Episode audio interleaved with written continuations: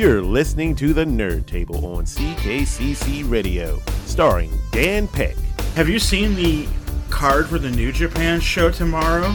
It's gonna be sweet. Eric Flores, Wait a second. Wait, wait, wait. Okay, go ahead. and CKCC Radio's founder, Chris O'Mealy. Breaking news I have a crush on Sasha Banks. Listen to CKCC Radio wherever you find your favorite podcast. Hello, once again, everybody. Welcome back to another fun filled edition of the Nerd Table here on CKCC Radio. This is a podcast by a bunch of nerds for everybody, but mostly other nerds. I am one of your three hosts, Christopher O'Mealy, and I'm joined by the marvelous Dan Peck. Now wait a second here. Hold, hold on a second. All right, time out, time out. Everybody stop the show. Stop the show. What's happening? That was a Pepsi. No. No. My whole game is thrown off now. No. Eric opens the drinks. Oh, you mean, pe- you mean like this? Like what? I didn't even hear Oh, did it not? Did it not go through that time? No. Oh well, fuck me then. Bad, bad ASMR video. All right, we're a minute into the show about and this? we're already off. Good God. Ah, Welcome. that is very bad for my nose. Wow. Okay. you know, you're- Falls right up the nose. Yeah. yeah. all right, we're off to a great start. All right. This is uh, episode 81. We are continuing 81? our. Route 81. Man. Through It's a lot. Pennsylvania. We kind of need a vacation. Nah. Yeah. Where would we go, and how would we get there? Oh my God. We want to do this now? Okay. Go to Well. the Cartoon Network Hotel in Lancaster, Pennsylvania. Oh, so you can talk more trash about it. Okay. God. See, we, we, we were coming from the because we would be the people who would go there, and we are the people who would be like, "Why? Why is it there? That doesn't make any sense." Right? We're the customers, the potential customers. You're not going to stay at the Cartoon Network Hotel. No, I'm not. So you shouldn't care where it is. Listen, I am destined to spend my entire life living in tourist areas.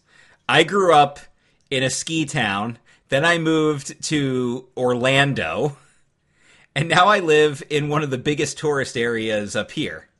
Action Park. Yep. Class Action Park, great documentary on HBO Max. Everybody should watch it. He grew up in that town. Uh, I was there when that stuff was happening. I remember the live news broadcasts. Yeah, it's yeah, it's one of those.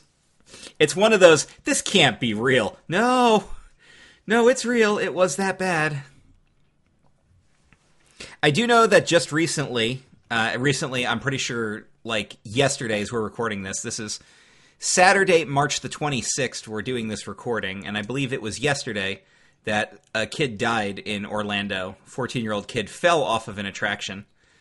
And there was a big stink about that going on. I know that there was a video being shared, which should not be viewed by the weak hearted. Uh, however, It it happened. just not be viewed well, yes, I agree with that too. unless you're investigating the wrongful death situation or whatever. it Apparently. TikTok had it for like the in its entirety. But here's the thing: everybody's always going to be up in arms about people getting hurt on these rides. Number one, this is one of those rides that it didn't take place in any of the major theme parks. It took place in one of those like small little carnivalish area. I think it's by the Orlando Eye, off of I Drive. Eric will know what I'm talking about. Um, yeah, there's a few places like that up and Yeah. down. The the only like third party attractions that I would go to is like Old Town if I if I go back to Orlando. But even Yeah. then, I'm not doing that slingshot. You know what I mean? I wouldn't do the slingshot on principle, but there that's the same reason why I've never gone on the Hollywood Rip Ride Rockit. I absolutely refuse to. I don't care if it's been how many years now since it opened, over 10, and there's there hasn't been a major incident. I mean, I know there's been incidents, there hasn't been a major one, but that's not the point. I know things about the ride that make me say, nope, it's not going to happen. Speaking of Orlando, though, on a more positive note, I might be making a triumphant return to Halloween Horror Nights. Ooh. I am in a very, very preliminary discussion to make plans to go down in October. Uh, right now, I'm feeling a little salty because the airline that I normally use, I decided to just look and see what kind of flights were available in the time frame I was looking at going, and all the flight choices are awful. So now I am considering saying screw it and just doing another airline. And the dreadful possibility of flying out of Philadelphia might become an option. See, I like Harrisburg because it's small.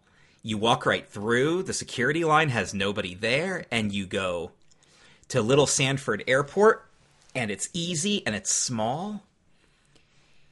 And I suppose it could be cheaper and easier to do Philadelphia to Orlando. Is it direct flight to Orlando from there? From Harrisburg to Sanford, yes. And Sanford's only like an hour north of where my parents' house is down there. So it's not like it's it's that far. You arrive at the airport, I get my rental car, and it's only a little bit of a drive and then I'm there. Yeah, if you have no one to pick you up and you you're going to get a rental car, I would rather fly into Sanford than Orlando International. Correct. 100%. Even if I have to spend an hour more driving. Because Orlando International is a nightmare airport.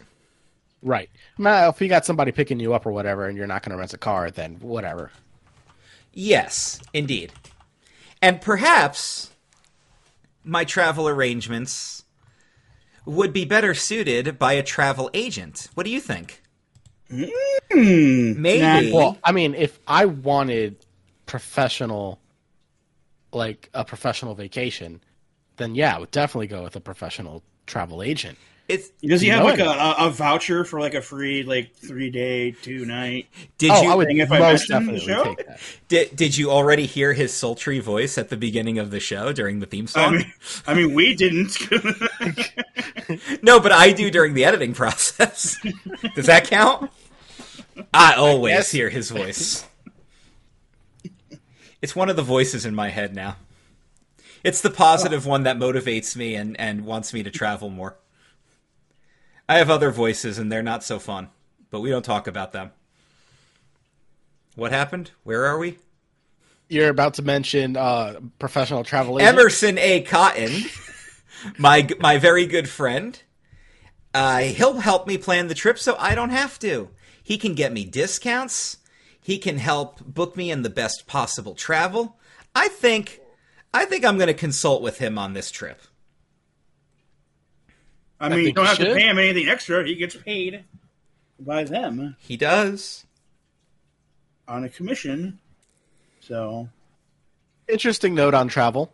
Uh, this is nothing to do with travel agents, but uh, Arizona might be the first state to allow the Apple Wallet to hold your driver's license, and you can use it for like uh, uh, like if the police pull you over and stuff. Just Okay. whip out your phone. Yeah, you just whip out your phone. Now, hopefully, they don't shoot you for that, but you just whip out your phone, Oh my god. and then uh, you'll have your ID. Well, I'm white, so I'm okay. Yeah. Oh my I God. white, so I'll be all right. What is happening? I am not getting canceled on this channel. This channel that I created. God damn it! Now that would be a story if I got my own channel canceled. And if one of you two did it, we'd have a bigger problem, but Whoops, my bad. no, no, Eric, my bad ain't gonna save you this time. You get me canceled. So speaking of speaking of my bad, uh, just something I was thinking about the other day during one of my random thought sessions. Uh, I always got I got always got a lot of stuff on my mind. Uh, some things more than others, but right now, I started thinking about all the fun stuff we used to do together, and I am now under the impression Actually, you know what? No, I'm I'm convinced this has to exist. I believe somewhere out there in some kind of federal database is an actual law in place and somebody watching it to ensure that you and I never work at the same company again. You think so? I don't know. Would isn't it just I- I mean- safer that way at this point? No, I have a feeling that we should just start our own company and see what happens. And what? Okay, what company would that be? Demolition? Listen, I don't Because stuff yet. breaks a lot when we're around. Plan A, make the company. Plan B, Plan C, profit. Step two, you drink a beer. We've started a company. Great. What do you guys sell? And then we're going to make money. You're supposed to sell something? We provide a service. Okay, what kind of service?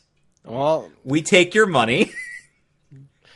For what, for what reason? We haven't gotten that far yet.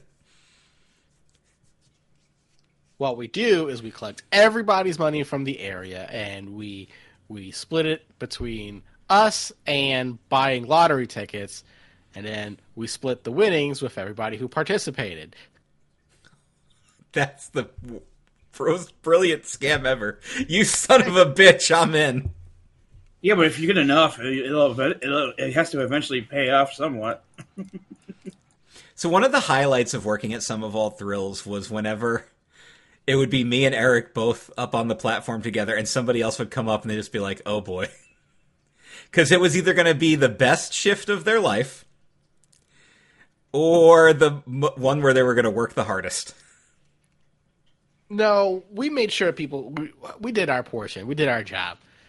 But we made sure that they were either very entertained or very annoyed. It was going to be one of those two. There It was no depended on who it there was no balance. It all depended on who got up there, because most people enjoyed our shenanigans, but I'm sure some didn't, and that's okay because Yeah, I'm sure Melissa was one of them. Melissa hated the two of us together because we didn't stop messing with her. Right. She loved our shenanigans as long as it didn't involve her. Unfortunately, we knew involving her was the best method. Uh, that was a little more you than me, just for the Yeah. record. You were always the bigger shit stirrer, ultimately. But Yeah. I was always the bigger schemer. Usually you actually you actually did the thing. I usually just talked about it and thought it would be funny. And then you're like, that would be funny. Hey, check this out. OSHA's favorite employees. Like, wouldn't it be funny if somebody fell down the stairs? You're absolutely right. Push. Uh, and then there were some people who I think were just generally confused. And that's fine. I mean, plus if if Paul or Josh were were working, and shout outs to them by the way. I hope the two Yeah, of them are doing up, well. Paul and Josh. Yeah. the the four horsemen. We were the four horsemen of Sum of All Thrills. Because any combination of us caused an issue. But in a good way. Do, do you, Sometimes I wonder how we even opened. uh, we followed the checklist, and then we pushed some buttons, and then we just kind of hoped for the best at that point because. Do you? Did I tell you? Uh, I, I can tell this now because I'm never going to work there again. But when I was in the disaster control panel, one of my attraction leads actually showed me how to mess with the special effects in between shows. Now, not like I wasn't going to do anything major in the. Okay, so for people who don't know the ride, Disaster's attraction portion ended with an earthquake simulator. It was the old earthquake ride. You were on a subway car, you were in a train tunnel, and then an earthquake happened. And there were some really big special effects, like the the the city street above caved in, and a tanker truck came down and burst into flames. A runaway subway car came flying off the tracks. So I, I wouldn't mess with those special effects, but little stuff like the little trash can right outside the control booth.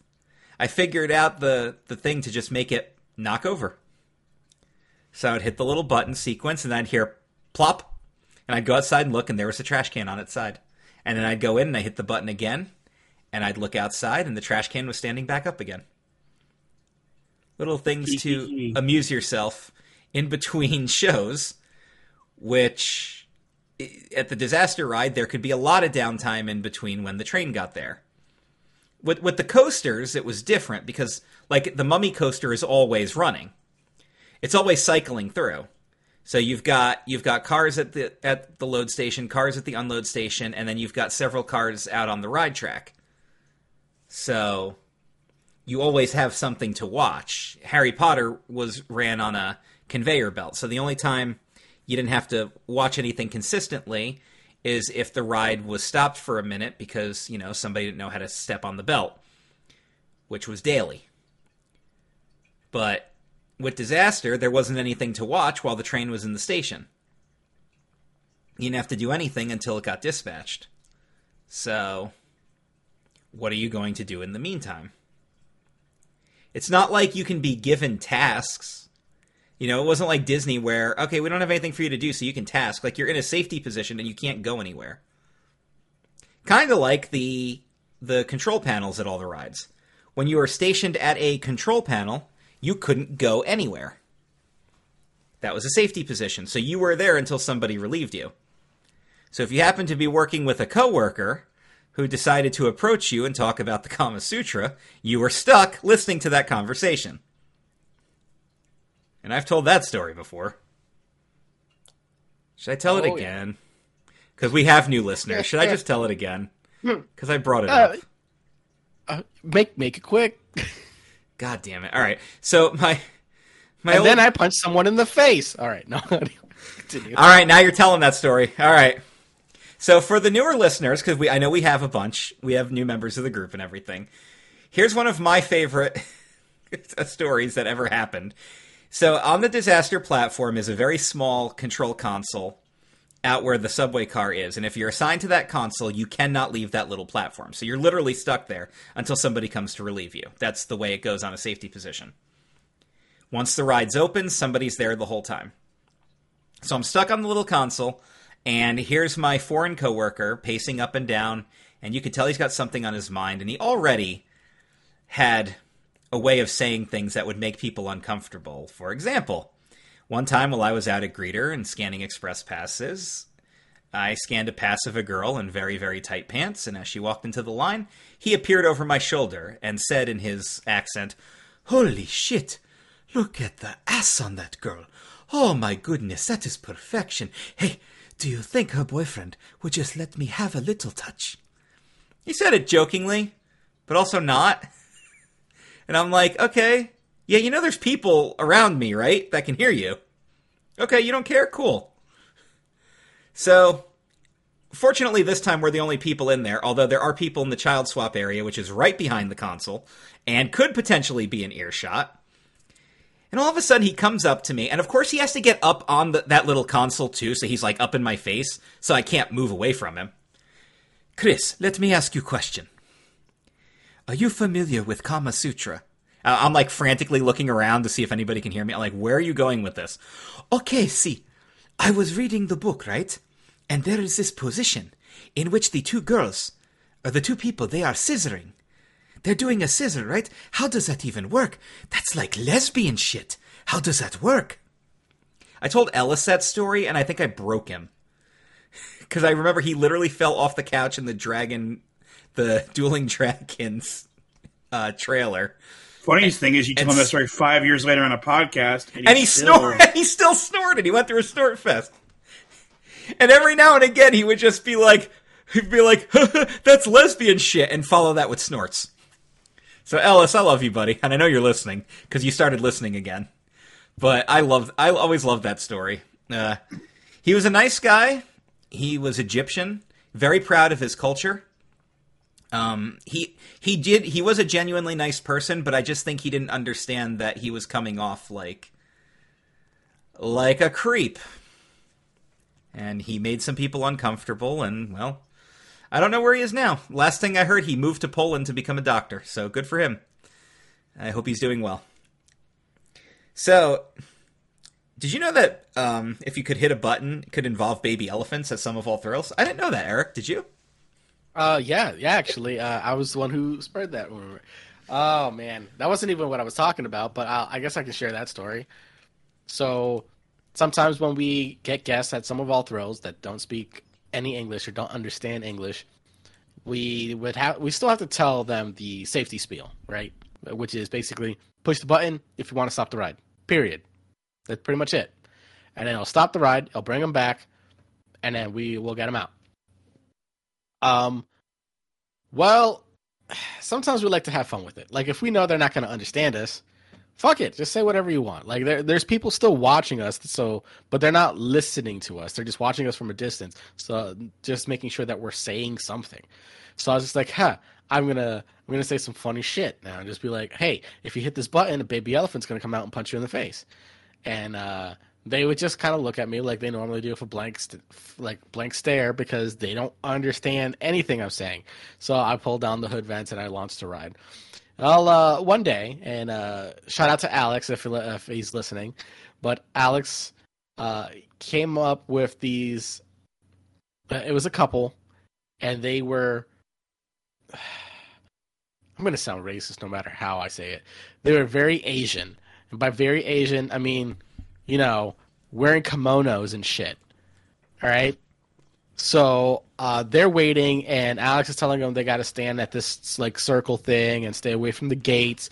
But they don't care. They're like up at the gates, waving past people, like holding their hands out. And and Alex is like trying to get them under control. So in my defense, these people don't speak English. They don't understand. And I, I just like, all right, so I'm just gonna have fun with it. So uh, when it was their turn, I loaded them up, and I was like, all right, guys, if you uh, hit this button, a baby elephant's gonna come out and punch you in the face. And they gave me that blank stare, and I was like, yeah, of course. So I like fucking closed it, and I launched the ride. And then at the end of the ride, I lift these hoods, and uh, and the guy looks at like the lady and was just like, "Well, that ride was terrific." And I look over at Alex and like, "You son of a bitch! You fucking tricked me. You could have warned me." uh, they understood everything that I was saying. They just were confused by how a baby elephant was going to come out and punch them in the fucking face. Of course, the real question is, did that ever happen? no. Well, so wait, what story were you going to tell? Because now I'm Uh, confused. Where I, I punched the guy who sp- spat on me. Oh yeah, you told that on Park Hopper though. Yeah. I don't want to blow. Go listen to Park. Hopper. Yeah, yeah, yeah. Yeah, listen to go Park listen to Park Hopper. Listen to Park Hopper, guys. We got to do another one soon. Ah, oh my god. Yeah, the theme park stories are always going to be fun because let's be honest. Where of all the jobs you've ever worked, where did you end up with your best stories? So in the in uh, Great Movie Ride, Right. The the parks. Exactly. the parks, they're like, yeah, Like okay, yeah, I got hotel stories, I got warehouse stories, but they're not as good. I've got GameStop stories and they're terrible. Right, Dan? Just just like working there apparently was. I mean, there was the guy who parked his Hummer right in front of his store because he has enemies that would come in to face his Hummer. what? Yeah, Hummer guy. He'd park in the fire lane because if he parked in the parking lot, his enemies would come and deface his Hummer. Did he have a tinfoil hat on by any chance? No, This guy sounds like a real piece of work. yeah, he was a real douche. Sounds like somebody who drive a Hummer. Good God! Burn. Yeah, the, the the the theme park stories are always great. Always. Although Um, I do want the new electric Hummer. All right, can you master your electric skateboard first before you move up to Hummers? Before you move up to class below tank, Get in, bitches. We're going on a road trip. No, the funniest thing. where we're going, we don't need roads. Oh God, dude, you're gonna be like the the episode of The Office when he's following the GPS and Michael drives right into the lake. Even though he knows it, but he's pissed off because of the. Why would the GPS tell me to go this way? dude. the, so the the running joke was always that uh, Chris and Eric can't work together because stuff breaks when they're around, and it was always a big running gag. And then that one day we were driving to Paul's house, and I'm driving, and you're like, You just start laughing. I'm like, because I don't. We weren't even like talking about anything. You just start giggling. I'm like, what the hell's so funny? You're like, you and me are currently in a motor vehicle. It's like the first time we'd actually driven together somewhere. I'm like, Eric, you're gonna stop that sentence right now. I was just thinking, we're gonna die. no, the, the hell we are gonna die. uh, those were always, uh, those were always some of the best times, though. So we could go to Paul's house, play Dungeons and Dragons, get drunk, and piss him off as he tried to play Dungeon Master seriously, and we just went off the rails. Thus was life. so I have a, uh, I have a little segment I want to do real quick. Uh, something I was just putting some thought into, a little bit of fun, and then maybe you guys can kind of do the same thing, and you could talk about these shows too, because I think you guys have seen most of them. So I listed out ten of my all-time favorite TV shows, and I'm going to come up with what I think is the worst episode of each of these shows. I went with five animated, five live action for a little bit of variety. And if you're a fan of the show, you can feel free to chime in.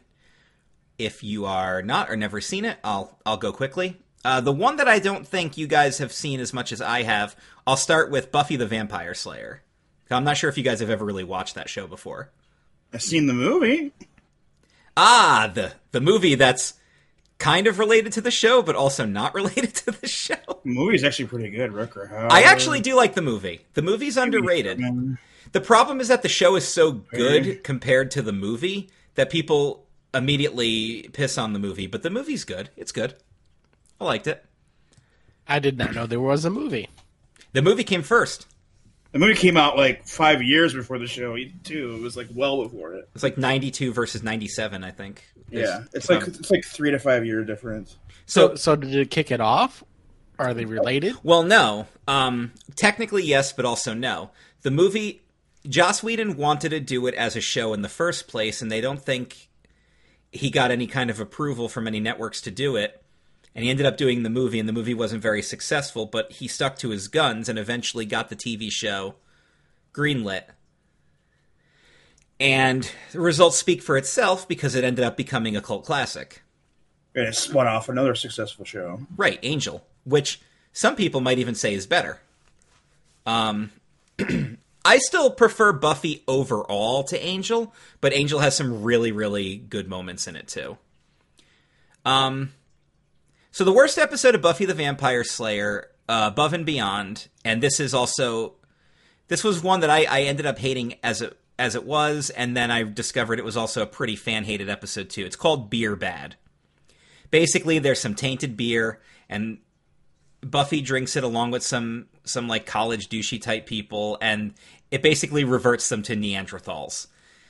The whole episode is basically a drinking is bad allegory, and I just wasn't a fan. Like, I think there's enough propaganda out there against alcohol consumption and underage drinking and, you know, alcoholism and all that stuff. Like, that it didn't need to be on a supernatural vampire slayer style show. And Buffy was always a really smart show and was really good with things like continuity and foreshadowing. That it just felt really out of place, unnecessary, and forced. It also took place during the fourth season, if I'm not mistaken, and the fourth season was already kind of a weak season anyway because it didn't exactly have the best overarching storyline. So you, it's it's one of those things where it's just a combination of bad things happening for a show that some of the best episodes ever done are so brilliant that they've won multiple awards and have become like beloved just episodes of television history it stands out as just being bad. So i'll stick i'll start with that one. Um, the sopranos another one of my favorite shows of all time. All right i have seen all this so. yes you have. Uh, i remember we discussed it while you were watching it because it was your first your first overall viewing, and I knew you were going to like it. Um, Sopranos is is a pretty good overall show. Uh, like Buffy, doesn't have a lot of weak points, but the one episode that I always remember stuck out to me as just being weak was they do an episode where they're fighting over a statue of Christopher Columbus. Yes, and it doesn't advance anything. in the storyline. It doesn't advance any family feuds. It doesn't do anything except just be like a weird plot point that didn't really need to be there. I like that you groaned as soon as you I said it too. Cuz you knew what I was talking about. So yeah, uh, that one always stuck out in my head. Another favorite show, Breaking Bad. Sticking with the live Great action show. here. and I need to finish it. Good God, I made it to season You haven't five. And I finished can't. it? No, man, I made it to season five, and then I I lost uh, I lost my access to uh, what was it? Netflix at the time. Then when I got it back, it wasn't on Netflix anymore. Where is I is it got it. now? I don't I don't know where the fuck it's at. That's why I haven't seen it. I got into it during that mid-season, mid-last season break. So by the time I had caught up, those episodes were available on streaming again. Yeah, remember I did the same thing? Because I remember you guys were telling me that too. I started watching it, and I'm like, there's only four seasons. You're like, that's okay. The fifth season's coming, like, on this date, and you're not going to be caught up by then. I was like, oh, cool. So, Breaking Bad is on Netflix again. oh, there they you go. made It's the movie. They made the movie. Remember? Uh, oh God. Okay. They made the El Camino. So, the the episode that sticks out in my head on Breaking Bad is one that I've heard. It's it's either your least favorite episode or a brilliant piece of television, depending on who you're talking to. Dan, do you already know which one I'm talking about? Least favorite episode? It takes place in one singular location. Oh, that's what I. It, yeah, it, nothing happens in that episode that's important, but it's fun as hell. The, The Fly. The, the Fly. Well, I I understand why people like it, but it was not for me. like it doesn't advance anything. It's a bottle episode. It's entirely in their basement uh, lab at Gus Fring's. And he's obsessing there's- with There's a fly in in the area, and it will decontaminate everything, and they have to do everything over again. And so it's the entire episode is them trying to get the fly, and it is hilarious, but it does nothing for the show overall. for such a good storyline advancing type show, it is kind of a kind of a like a, a pit stop episode. Um, no, I, I I respect the people who defend it and all the reasons they defend it for. I don't like it, and it's it's that one where if I'm doing the rewatch, I'm just like, uh, let's just get through this. I mean, I mean, you can you could straight up skip it. You can, but I can't. I can't do that. But anyway, so bottle episodes are where an entire episode happens in one, maybe two locations, and it's usually because they blew their budget on an episode or two earlier in the season. Yep. So Was that the season? Was that the train heist season? Because I could imagine. Uh, yeah, I, I believe so. When would he have been working in, in Gus's lab? That would have been season three or four. Something like that. Yeah. Because that Okay. season starts with the starts with the train robbery, and that would have been a lot of on location and stuff. That would have been money. The fly had to be CGI though because it's actually proven you can't teach a fly to do tricks. So it's not like you can train a fly. No. So how much CGI do we budget do we have left? We have enough to make a fly. Brilliant. Well, I know what we're doing this episode. I have an idea. The writers can go on vacation. and you see a lot of bottle episodes in sci-fi shows, Yes. Star Treks and Doc- Doctor Who, Doctor Who. because they would have a big, intense post-production episode, and they'd have no money, so it'd be a hopefully character-driven episode. In the case of Doctor Who, the the famous one, um, when they're going across the sea of glass or whatever. I forgot what it's called, but like a weird alien comes in and starts taking over people's minds, and they all start going crazy at each other, uh, Among Us style. Which uh doctor is it? Tennant. Tennant. Okay, so I would have seen it because I've seen all of Tennant. I just I don't I don't have a lot of memory of Doctor Who, unfortunately. But that was actually more because they did an episode where it was the Doctor was barely in it, and it was a heavy Donna episode, and that was the turn left episode. Hmm. Whereas instead of her turning right and going to the job that she met the guy that poisoned her so she could feed the Spider Queen and she would come across the doctor.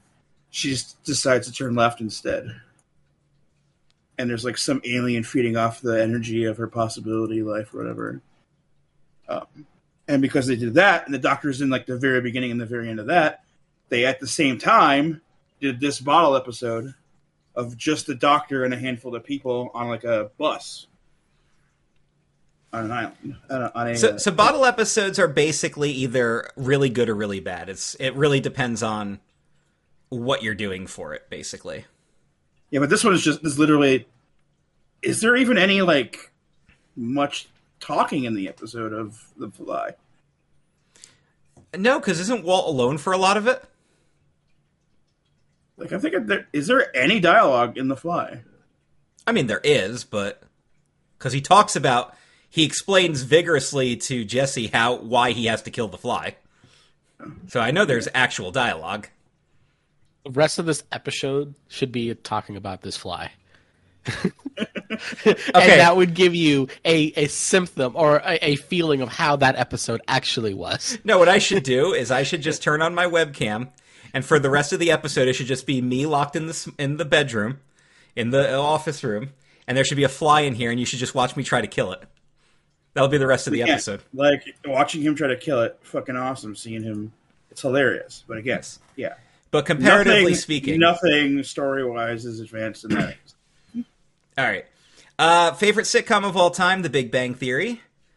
I have probably seen this show more than most other shows. I, Unless I- you guys like go to sleep with a DVD on.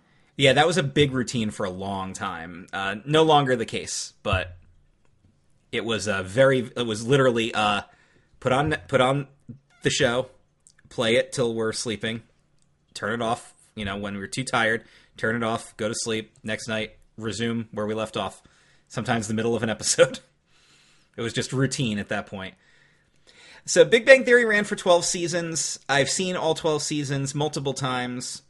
And there are weaker episodes no- near the end of the season because the later seasons were a lot of like the good overall or arcing storyline was good, but you had to fill 24 episodes to get there.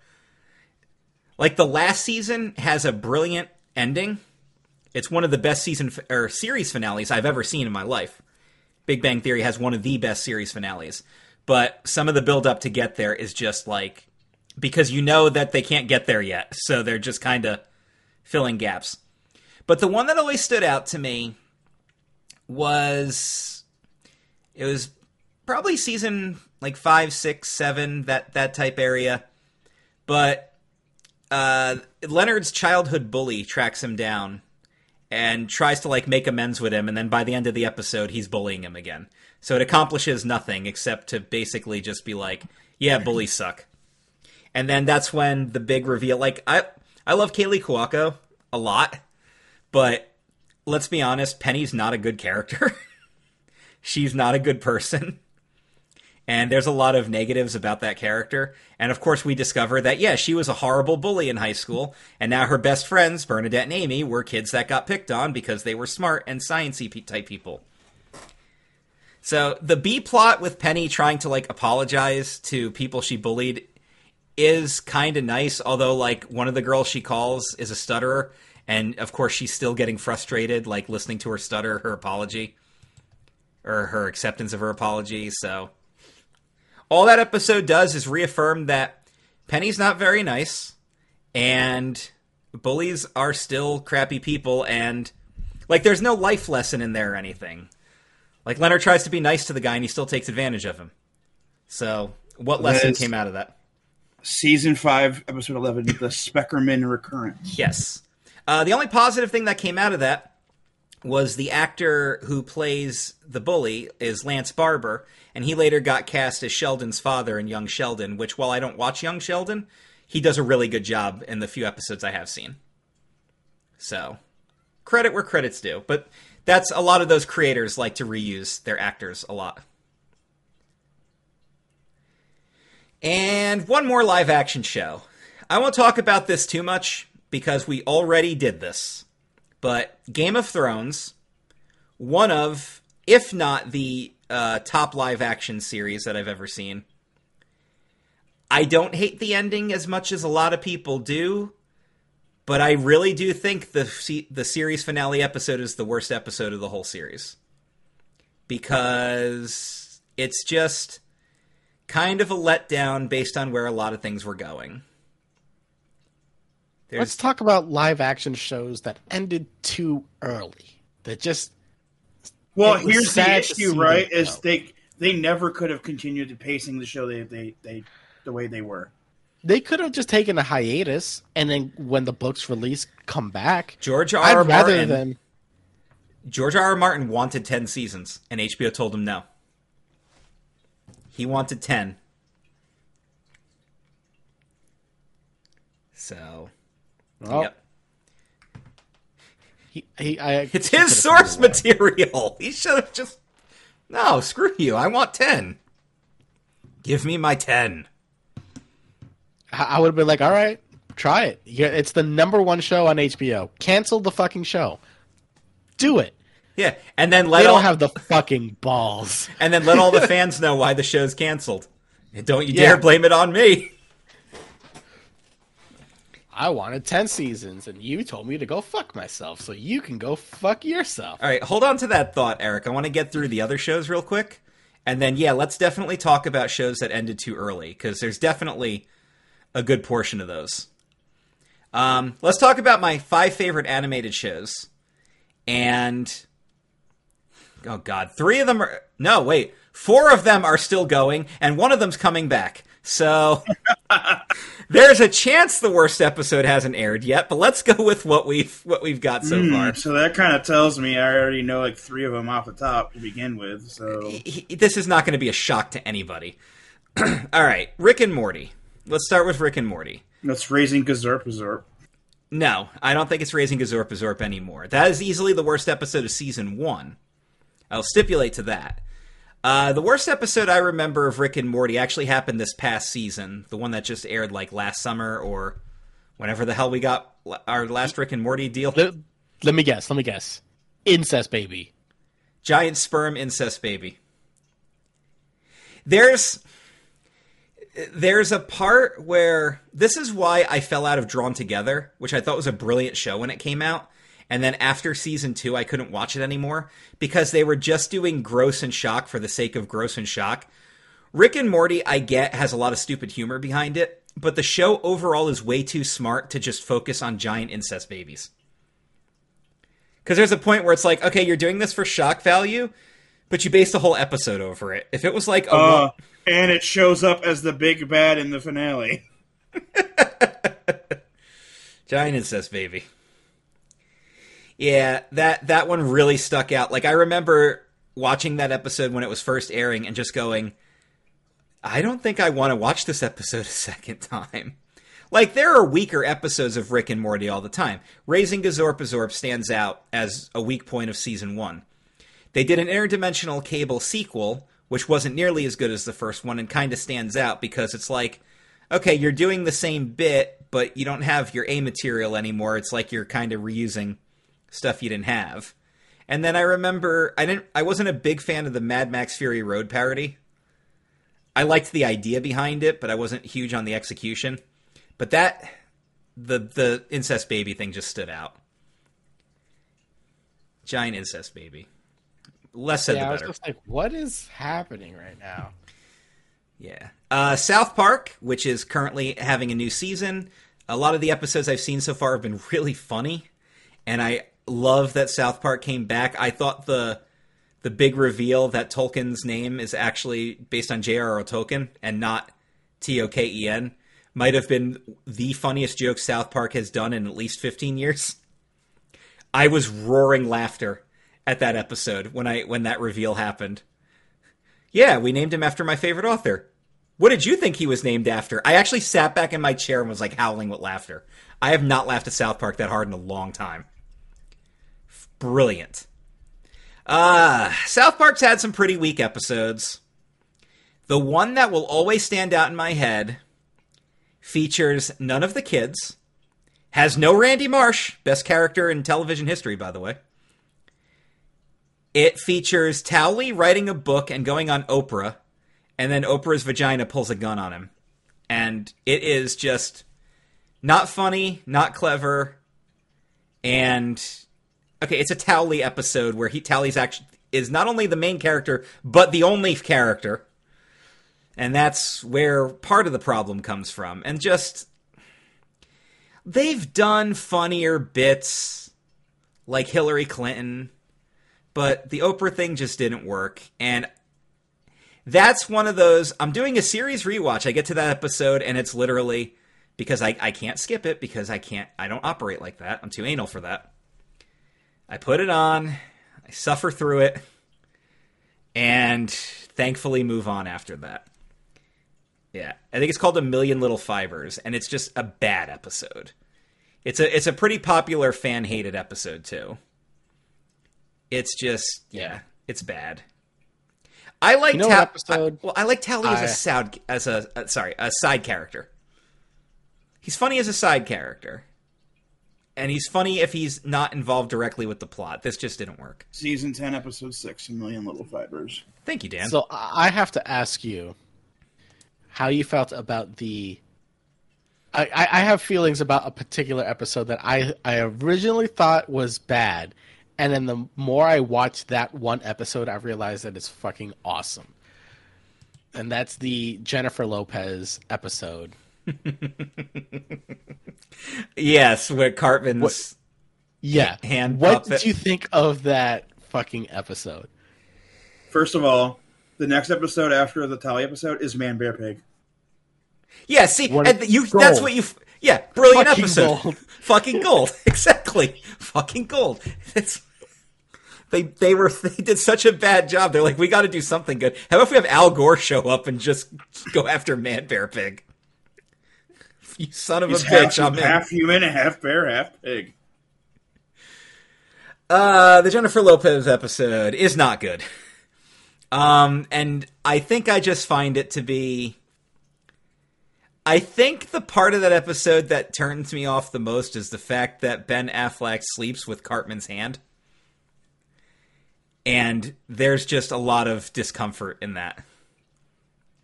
Fat butt and pancake head. I like the fa- I like them making fun of J Lo. I I don't have an issue there. It's just No, I get you. I get you. If if you're gonna be gross, you still have to be gross in a way that is that is satirically funny, and there that just didn't do it for me. Cause good God. All right, Family Guy. All right, I'll just say this: I prefer classic Family Guy. I don't watch New Family Guy because New Family Guy is not good. So there, and I know there have been some awful episodes that have come out. So, what do you consider classic Family Guy? Pre cancellation? Only the first three seasons count? No, no, no, no. Um, actually, Family some of Family Guy's best episodes came from like seasons four through seven. It's kind of like The Simpsons. They get to that certain season, and then it just starts falling off the rails. you mean somewhere around the time where he got a second show? Uh, yeah, and then he got a third show, and that's when it really got bad. he never should have made the Cleveland show. There, I fucking said it. well, that's not a controversial statement under any circumstance, but uh Family Guy. So the episode that I'm not going to say it's the worst episode of the whole series because I'm sure there are ones that are actually like just worse or maybe more boring. The one that pissed me off the most was the one where they kill Brian. Cuz not only was it an unnecessary death to do as a rating spike because he comes back 2 episodes later, it just didn't need to happen. Family Guy sometimes tries too hard to be serious and get you with an emotional gut punch. Killing Brian was not the right way to do it. Because I remember, I remember seeing like their Facebook page being like "R.I.P. Brian Griffin." I'm like, what the hell happened? And I'm reading all about Family Guy has killed off Brian, and I watched the episode. I'm like, well, that's depressing. And I'm like, are they gonna stick with this? I'm like, this is Family Guy, and Stewie's got a time machine. There's no way it's gonna stick with it. Two episodes later, Brian, you're back. I missed you so much. At least they had Paulie Walnuts as the the other dog for the two or three Uh, episodes yeah, he was Tony. Sirico. Tony. Sirico, yeah. So I, I was alright with that, but nah, killing if you're gonna kill off a character and it's a main character, and then you copped out by bringing him back anyway, and you knew you always were going to. It's not like it was fan backlash and they had to bring him back because they don't make Family Guys in six days like South Park. So you literally, literally hand them the tape two seconds before it has to air. Right. So you knew it was gonna.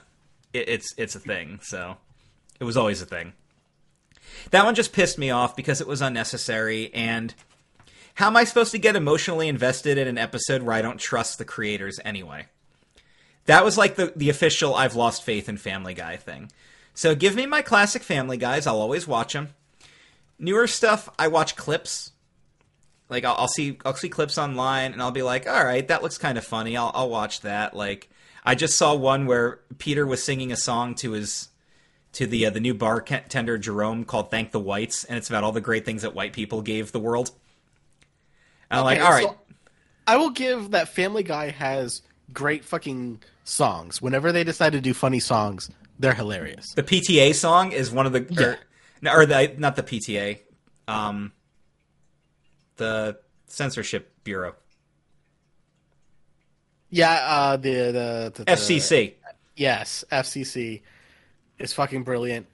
Uh, any song that's just like that they do, I feel like is is great. and is and they're great. like South Park. They do really offensive songs, but they do it in such a catchy way because they have like the twenty six piece orchestra performing. So it's like it's like he's singing a song about Chris going out with a Down syndrome girl, but it's got a full orchestral backup to it.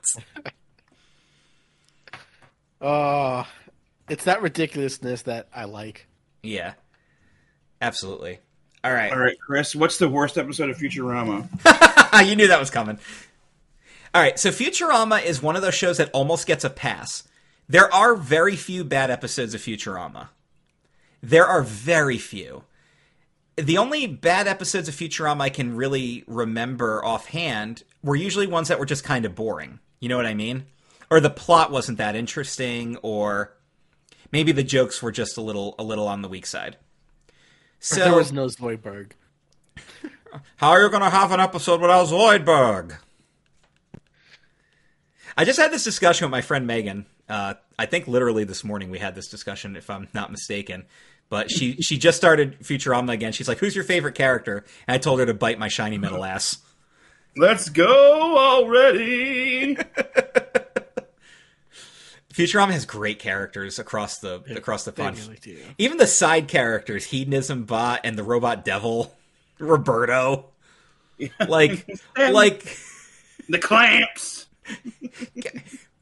And if you don't comply, Clamps is going to have a present for you. The Clamps! Right, boss? the, I was hoping about the sixth to seventh time that that robot flashed his cash, my rage would have subsided. Sadly, it has not happened. uh, so, do you remember that this is now officially in canon as, I think, season six? They What, did. the movies? Yeah, they did four mini movies. Do you remember that? They did I mean, I've seen everything to this point, but it's been a few years. Okay. So they did four movies. They did Bender's Big Score. They did The Beast with a Billion Backs. They did Bender's Game, and then they did Into the Wild Green Yonder. Three of them are, I won't say masterpieces, but they're really good. Really good plots, good twists and turns, advance the storyline, um, just good shit overall. The Beast with a Billion Backs is so awful. And I bought that individual DVD because this was at the time when Futurama was over, and the only way the story was continuing was with these brand new movies, so I had to have them. And I bought Bender's Big Score, and I loved it. And then here comes the next one. I'm like, this is going to be awesome. It was so bad, I never even bought the other two. I didn't see them until they aired on TV for free as like three part episodes because I was so angry that I just watched something that awful from Futurama. It is such a horrible episode. Making it worse that it's like an hour and a half on an individual DVD that I purchased at the time. So a lot of negative feelings came out of that. Absolutely hated it. Top to bottom, hated it. Nothing redeeming about it. So, one time out of curiosity, because, you know, when I'm doing the bored internet searching or I'm doing stuff like this, I'm like, what does the internet think is the worst episode of Futurama? And I remember I found like a top six list because the guy was like, I literally can't come up with any more than this. And I'm like, okay, yeah, that makes sense. I'm like, what's number one going to be? And it turned out to be Beast with a Billion Backs. And at the time, I had actually repressed that memory entirely. And I'm like, yup, that's the answer. That's the fucking answer right there. A piece of dust just flew in front of my computer screen, and I actually thought it was a fly for a minute. and I thought we were going to have to circle back to that. Well, we just did. Kill the fly. I did. I swatted the dust out of the air. Yeah, when you have three cats, you have a lot of dust. Oh yeah, they even kill Kiff in that one. Yeah, that was like they oh. killed Kiff, then they brought him That's back. the episode. God, They- I didn't. I, okay, I could not remember what you were talking about until you just fucking mentioned that. They kill him, they bring him back, they break him and Amy up. There's like this weird beast from another dimension that is sticking its tentacles into everybody and making them all love. And it's like an allegory for heaven or something. I don't even remember. I just remember hating it. I probably still have the DVD, and maybe I should just Fry ceremoniously break the it. Pope. The other three are brilliant, though. Bender's Big Score has the big twist about Fry being an alternate person in the timeline. Uh, Bender's Game has a big reveal about one of one of uh, Mom's kids is actually one of Professor Farnsworth's kids, and also it's a D and D parody. And then Into the Wild Green Yonder has Fry as the cult leader, and that's when him and Leela finally get together. And that was going to be the official end of the series, but that was so successful they renewed them. And now they're coming back with John DiMaggio. again. Is he? the fourth- is he the actually coming one? back? Yeah. Yeah, Bender Gate's over. He's coming back. Which meant everybody else got a raise too. Yeah, because if he was he was fighting for it. So that means What a fucking legend! exactly. Bravo, He does- he bravo on him. He only does Bender, right? Like He- freaking he's He Jake does on Adventure take the Time. dog. Yeah. Billy West does like ten characters. He's Beard Papa and Wreck It Ralph. You know Billy West's or uh yeah, yeah. Billy West's Zap Brannigan is supposed to sound like Phil Hartman because originally Phil Hartman was going to be Zap Brannigan. Yeah. So when he when he took the character on, he intentionally does a Phil Hartman impression. Do you want some of the champagne? A shout out to my buddy Sam, who's probably listening to this. But Sam met Billy West at a convention, and he said, "Can you do the Zoidberg voice for me?" And he looks him dead in the eye and goes, "Why should I do the voice for you? You've done nothing for me." Legend. All right. Do y'all know what my favorite show is? Yeah, so tell us about the worst episode of The Simpsons. Well, like I said, I haven't seen every modern Simpsons episode, so it might be out there. But I will tell you the Simpsons episode that pissed me off the most. It's the one that officially starts the downhill spiral of the show Principal and the Pauper. Principal Skinner is not who he says he is. They erase actual history that they've already established for a storyline that made no sense that they hard reset anyway and tried to turn it into a meta joke. And it just didn't work. The episode has funny jokes in it. I'm not taking anything away from that. I know same thing with some of the other stuff we've talked about. Like there are funny jokes in other in some of these other episodes, but this one was the official real downward spiral of the show where it was just like, man, they really And guess what? What? That was in 1997. Yes, it was. I have so many questions. This is season nine. The show's still going. I know. And the thing is, it's not like season 9 was a bad season. 9, 10, even 11 and 12 aren't, aren't bad seasons. But The Simpsons peak was the end of season 8. That was the official final final peak and the downhill came after that and a lot of people agreed that Principal and the Pauper started it. Because there weren't a lot of people lost faith in the show at that point, so So there you have it. Maybe I'll take these 10 shows and do my favorite episodes next week. Uh, maybe I'll come up with some other stuff. Uh, maybe you guys will come up with some of your all time favorite shows and we can dunk on your least favorite episodes of them. Do you have one in mind right now? A least favorite episode of a favorite show that sticks out? Hmm. Yes. The ending of Game of Thrones. no. Can we just. All right, so we're Uh, going back. Was that like three weeks ago now? We're going back to that. Honestly, there's a lot of endings to shows that I, I fucking hated. Yeah. Yeah. There there's only like they they need to redo the ending or the final season of How I Met Your Mother. Wishful thinking, bud. I know. Yeah, I know. Everybody Great hates show that otherwise. ending. Everybody hates that ending so much. They just they destroyed so much character development for Barney. I just it just fucking hurt. Like, how you gonna do that? But I digress. Now, shows that you felt that ended too fucking early, and let's talk about why we need Firefly. The movie. Serenity wasn't enough for you? Oh no, it wasn't enough for me.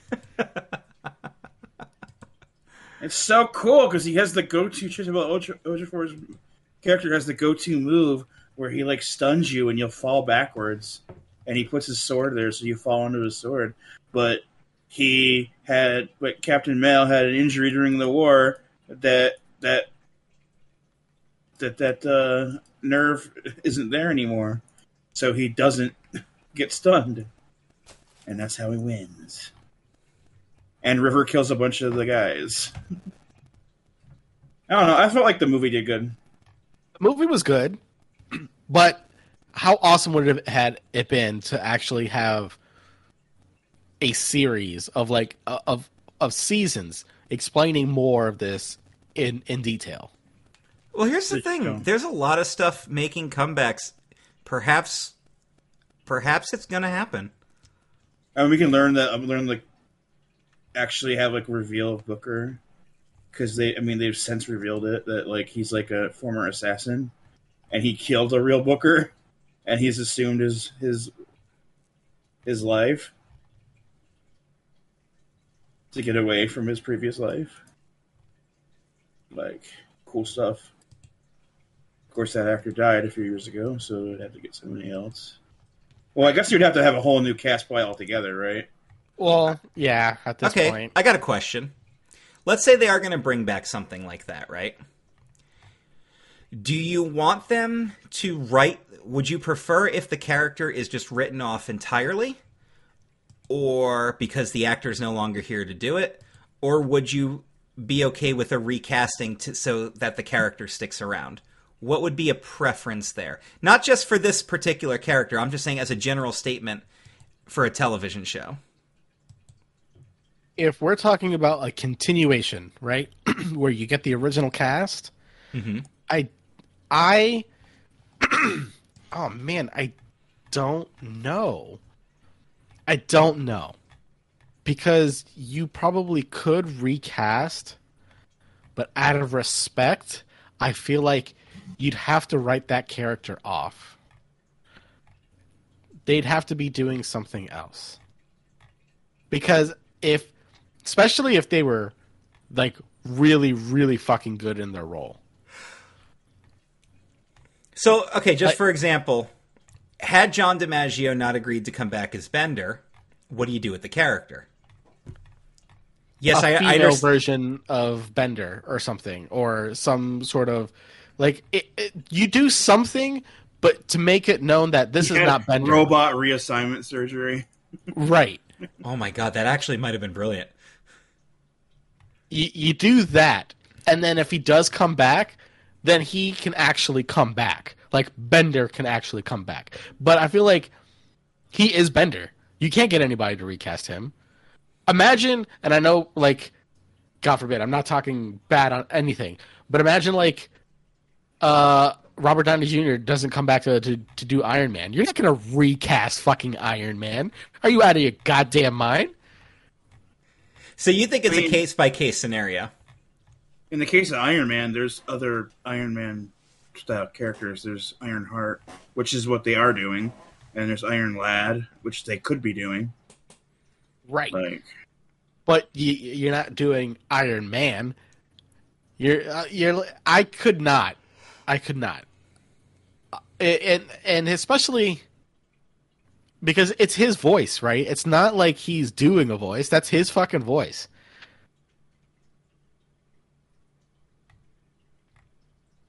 Okay. I don't know. I feel like it wouldn't. It wouldn't. It wouldn't sound right. No, I think that's a fair not right. assessment. What you're basically saying is it has to be case by case. It has to be what we're who's being recast and for what purpose. Right.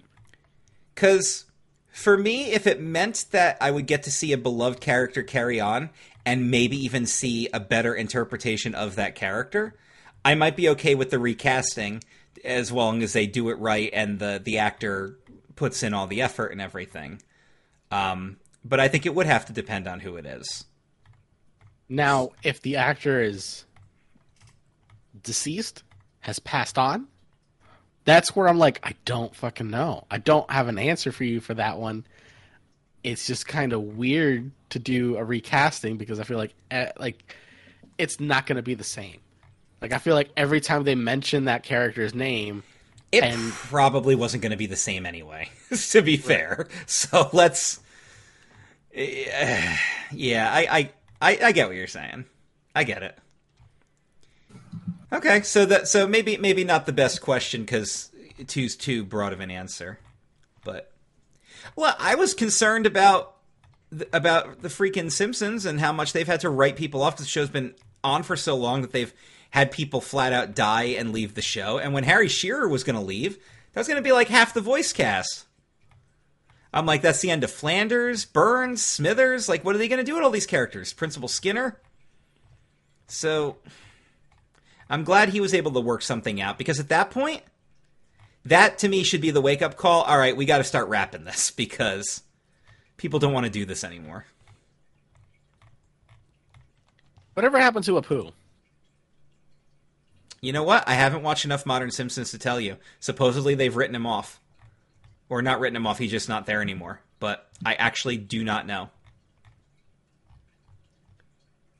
So cannot answer that one for you. But still my all-time favorite show. Man, I don't know. There's a you got me thinking about like some crazy shit. Shows that I want brought back, but probably can't have back because of mm-hmm. actors. But good, good for John, man, getting everybody raises. I know. Should be happy about that. He's like, "I'm back, baby, and I got you all some money." He's like, "Bender, you're the best, bitch. I know it." Shut up, baby. I know it. you know what? Simpsons is still my all-time favorite show, but I will, I will stipulate that uh, I do think Futurama is an overall better show. It Ju- yeah, it keeps it together. The entire Keeps time. it together, has really good continuity, good foreshadowing, uh, better character development. Characters actually age. So, Yes, I, I believe his mind is no longer in mint condition. and is your Simpsons mind in mint condition, Chris? Oh boy. Because we are going to play some Simpsons trivia here. Oh boy. All right. I'm This is game. from the the Simpsons Jeopardy game from the early aughts, so you don't have to go too deep. I bought this in 2003, I think. So Well, well, if you ask me a question about an episode from like season 29, there's a chance I'm not going to know it anyway. So, this is official Simpsons Jeopardy. official So Simpsons have- Jeopardy. Okay. Uh, this game comes with 35 games, which does include double Jeopardy rounds. Okay. But uh, we have five categories if you guys want to play. All right. We have Simpsons Sing Along, Okay. Guest Star Gazing, Who Shot Mr. Burns? Okay. Christmas in Springfield, and Doe Paris. I like that. So that would be uh, general trivia qu- question. Doe Okay. Paris. All right. Um, what was the first one? Our first one is Simpsons Sing Along. Sing along. All right, I'm game. So here's what I want you to do. I don't want this segment to go on forever, and I also don't want you to to give me time to like look up answers or, or cheat or anything like that. So put like a 10 to 15 second cap on the on the question. If I don't get it in that period of time, time's out, and I I don't get it. Okay, is that fair?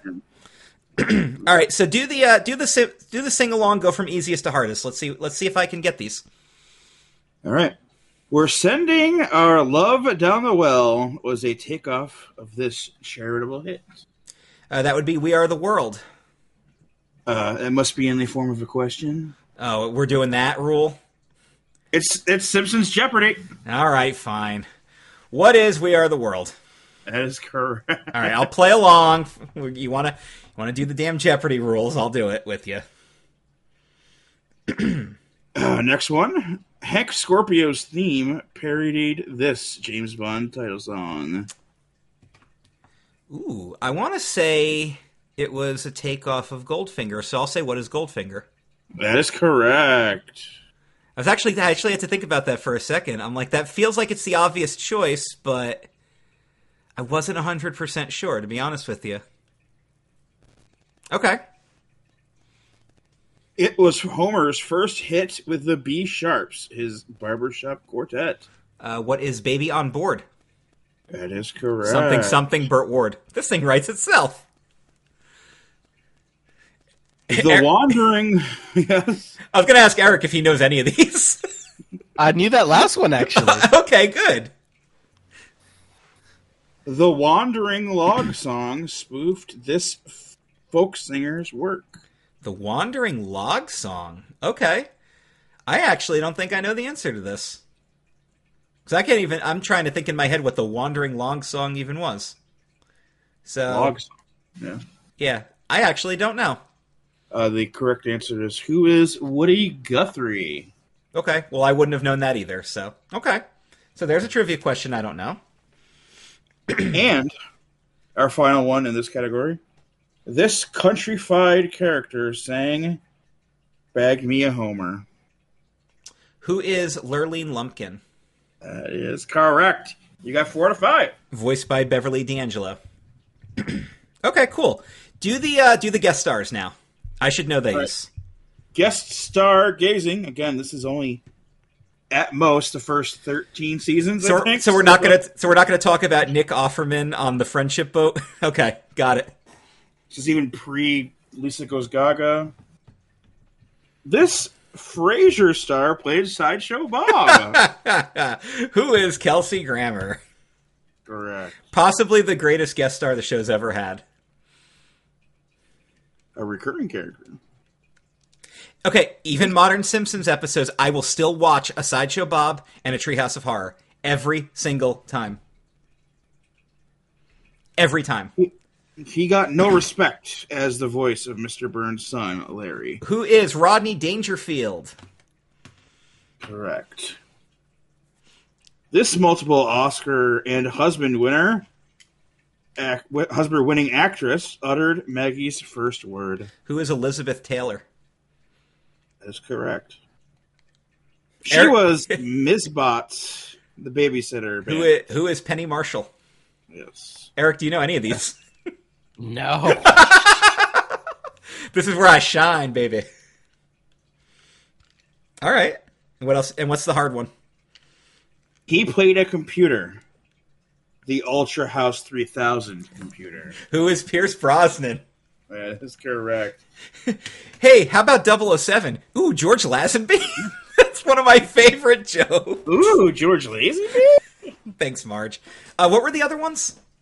Who shot Mr. Burns? Okay. Christmas in Springfield or Okay. Dope Parade? Uh, give me the Doperies because I like I like good general trivia because I don't know what to expect now. All right, we're at Dope Parade. Uh, when he saves Sorry. I have bad lighting for reading on paper. I'm sorry. I am. It's perfect for on a looking at a computer and playing games, but my room is just not lit for. Re- uh, when he gave up church, Homer declared that this stooge was their leader. oh shit. This would have been from Homer the Her- the Her- heretic. I'm assuming. Who did he decide was the the leader? I thought it was. I thought he was like Henry Winkler or something. I don't know. I don't remember. Who is Moe? Of course, it is the stoo- stooge. Yeah, I, I would have assumed it would have been a Three Stooge when you said that, but I should. I probably should have just guessed Moe because that's like the obvious one. Who's going to worship Moe. Larry? Moe. Moe. Ooh, this is a very uh, new uh, question. Okay. because um it's had to have been maybe the season that before this came out because title of Bart's internet cartoon about Homer. Ah, what is Angry Dad? Yes. Mr. Burns' long lost teddy bear had this name. Who is Bobo? Who is Bobo? My precious Bobo. Yeah, these are the trivia questions I like the best because they're actually about the show. Springfield's bi monthly science fiction convention is known as this.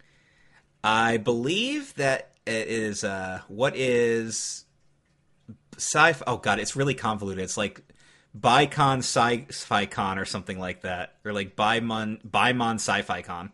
Yep, it is. What is the Bimon? Yeah, it's a tongue twister. That's why I can't place it because it's a freaking It literally twister. is shortened version of bi-monthly sci-fi. Yeah, Bimon Sci-Fi Con, yeah. Where where uh, the the cool robots from Battlestar Galactica do tag team wrestling against the gay robots from Star Wars as they advertised it, and it's just C-3PO getting his ass kicked, and R2D2 just rolls away from him. by Cylons. Yeah, by two Cylons. All right, we have the last question from Do Do Puri, which of course, big question is, how is uh, Do uh, written in scripts? Uh, what is D apostrophe O H? I'm pretty sure it's always says exasperated gasp or something like that. Oh, But are they looking? The actual, the actual question here. oh, I thought this- that was the question. Son of Yep. a bitch. This biker gang hijacked Marge. Ooh, ooh. Oh, I don't remember. I'm just gonna take a guess. Uh, what are the meat hooks? No. No, Meat Hook's the leader of the gang. Okay. I don't remember the name of the gang. They're called the Hell's Satans. Oh, that's right. The Hell's Satans, which is just awful. All right, screw it. Give me who shot Mr. Burns, and then we'll we'll we'll wrap up right. trivia this week. Who shot Mr. Burns? Is your last one. Uh, this toddler actually shot Mr. Burns. who is Maggie Simpson? Correct. He thought he shot his boss, but didn't. Who is Waylon Smithers? That is correct. Mr. Burns planned to block out this, this celestial body to raise energy costs. What is the sun? She solved the mystery and cleared her father. Who is Lisa Simpson? Lisa. The suit. Look at Burns' Burns' suit. hey, Chief, why don't we go take a look at Burns' suit? Did you have the crazy backwards talking dream with the flaming cards? Uh, I'll drive. this legendary jazz star performed slanderous mambo. Who is was alive at the time of this question and no longer is, unfortunately. Who is Tito Puente? All right, that was almost unfair because that's one of my favorite episodes. So, all right, so I missed three or four, right, out of twenty. That's not bad. Uh, yeah. Okay, cool. So what I want to do is, if you guys want me to arrange a trivia quiz for you guys, uh, give me a topic that you think you'd be pretty well versed in, and I'll piece something together for you. Or the other two can can work on it. Oh God, I suck at trivia. Even if it's something I enjoy, I don't know all the shit to it. Well, hit me with some Doctor Who stuff then. I have I do have some some Disney Scene Its. I have well, I have Simpsons trivia games up the ass. I have a Family Guy trivia game. Do you think you'd be any good at that? Well, it's only one way to find out. All right. we'll piece that together for a future episode. Uh, would you guys say that was thoroughly entertaining? What we just did? I enjoyed it. Good. How about I entertain you further with this week's entertainment challenge? so we're gonna do we're gonna do tasty bands. Tasty bands is the category this week.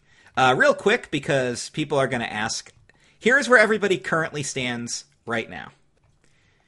Um, hold on, let me see. It's one, two, three, four, five, six, seven p- positions. In seventh place, with only two points, we have Ellis and Stephen Arthur.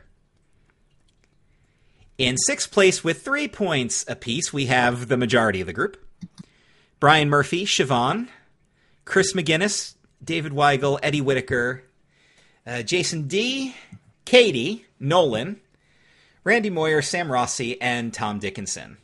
Shout out to Tom at the Watch Me Cook channel over on YouTube. Subscribe to his channel today. Pardon me. Uh, with four points in the fifth place, we have Brian Murphy, Clarissa, Dylan, and Mark Adams. In the fourth place, all by her lonesome, is Hannah with six. In the third place, all by his lonesome, is Jeff Trelowitz with eight. In second place, with nine points apiece, is Jay Winger and Matt Hardman. And in first place, with 11 points, Brian James Leon is your current point leader. Now, granted, this is only three games we've done this year. So, y'all got time. We're going to keep doing this because we are getting some good feedback here. This one didn't come out as good as last week. We only got 13 entries instead of 17, but I'll still take it. Anything more than 10, I consider a win. So the game is simple take the name of a band or a musical artist and pun it up or add a word or whatever you got to do with a food or beverage and make it tasty. You guys So ready? specifically trying to be appetized by this. Uh, no, not necessarily. Um, it was just kind of the thing I was going for. If you want to do it that way, you can. I'm not going to tell you guys how to award your points. uh, Katie has once again played an entry. I am not going to tell you where it is, but you must you must guess, Eric. Can you um, figure out Katie's entry before I reveal it? Let's see. Maybe. Okay. Once again, I'm not going to tell you who submitted the entry until after you have awarded the points. Our first entry is Sausage Linkin Park. Mm. I do like sausage links, and I do like Linkin Park. That is a point for me.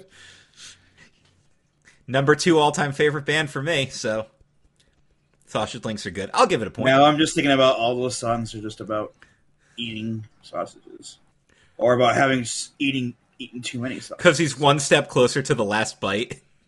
And in the end, it doesn't really matter. And he's become so numb because he's just eating so much fucking sausage.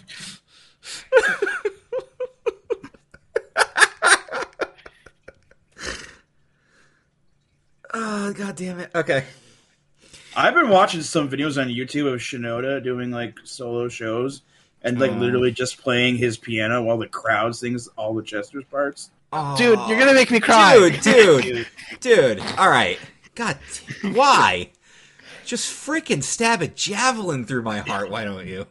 It's been fucking awesome. Dude, I still get teary eyed thinking about Chester. Just why do you have to? wh- Why did you choose violence, Dan? I, I have seen those videos though. They're, I, I they're fucking can't. I can't. I'll be weeping on the floor. I can't. Yes, yes, you will. I can't. Yes, you will be weeping. God. ah. All right. Sausage Linkin Park. Is that a point from everybody? We didn't Yeah. get? Three points Yep. awarded to Dylan Mushaw. Your next entry The Thompson Twinkies. Uh, Thompson twin. Thompson Keys. Twins. Yep. Twin Keys. Twinkies come in packs of two, don't they? I mean, I don't. We usually get so because of the business, we get so many deliveries. like every day deliveries and pickups. My mother has uh buys a bunch of hostess and stuff and and like drinks and stuff, and it leaves it out there for the delivery guys because they're just they're here every day. Oh, that's cool. So we're always buying little Debbie's and stuff and and hostess. Dude, I'd be delivering to your house every day. I will say this though, I did get little treats and stuff around the holiday time at, at the warehouse when I was doing the deliveries. From some of the vet offices would actually give me like little candy bars and things like that. I, I always really appreciated that, and it was always specifically for the delivery drivers. So they'd give me one, and then they'd give me two more for the other two drivers. So of course I'd show up and give it to them and make a big deal about how I'm special and the rest of y'all aren't. Because, you know, gotta be a dick about it. All right, Thompson Twinkies is clever. I give that a point. It is That's clever. pretty good. It's pretty Point. good. All right. Yeah. So Jeff Trelowitz will be very happy to get his three points this week. so there you go. All right. this next one's good. Watermelon. Watermelon. so instead of raining blood, it's just raining melon. Yeah, I mean it's similar. Color. It's a Gallagher. It's a Gallagher show. Yes. I like that. Playing the part of Oderus Urungus tonight is Gallagher. This might be my first earmark. I really I like, do like that. it. Okay, yeah. Three points, two earmarks. Oh, I'm not earmarking it, but I'm giving it a Okay, point. I'll earmark it. All right, Watermelon. now, keep in mind, guys, I really don't read these until I cut and paste them into the thread because I do that on purpose. Like, I I kind of see that your, people are posting stuff, but I try not to read them because I want to try to react to them live. And uh, I definitely, but sometimes you just don't see something, and I miss this entirely. so, kudos to Chris Wright, who received three points and an earmark. Next one is peanut butter and green jelly.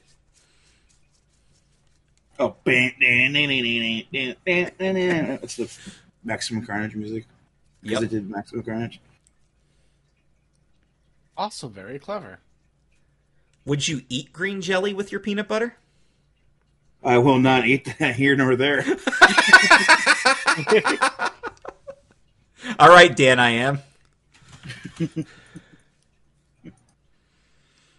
uh, clever. It gets a point from me. Yeah, it's clever. I got it. Yeah, point. Yeah. All right, three points awarded to Matt Hardman of the Race Nerd podcast. oh God, this one's really good too. They might be giant Hershey bars. Remember? Remember Heidenreich? No, And they had the show at Hershey, and he had a and giant he Hershey got the bar. giant Hershey bar, and he had like the shit, the shit mouth because he was just always eating the Hershey. I bar. always wanted the giant Rice Krispie treat, and my wife just won't let me get it. She's like, "You're never gonna finish it, and if you do, you're gonna be dead." I'm like, "But I want it. It's a giant Rice Krispie treat." feel like the the big sandwich. This is all your fault. I can't stay mad at you. More Simpsons references. Uh, they might be giant Hershey bars is very good. That gets a point from me. yeah, that's Yep. good. All right, That's Chris, nobody's business but the Turks. that is Chris McGinnis. yeah, well, yeah, he's a big uh, Damn It Chance you fan. get- so. Oh, I was gonna say you're gonna remind me that he lives like in York, and that's nearby. Yeah. It's Yeah, in proximity to Hershey.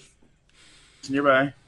Yeah, hi But Chris. yeah, he's a he's a big might be Jazz fan. So Yeah, he's uh, and he apparently lives close to me, and I've never met this guy. So I'm sure he's a very nice man. I'm sure he's an outstanding citizen who uses his left and right turn indicators.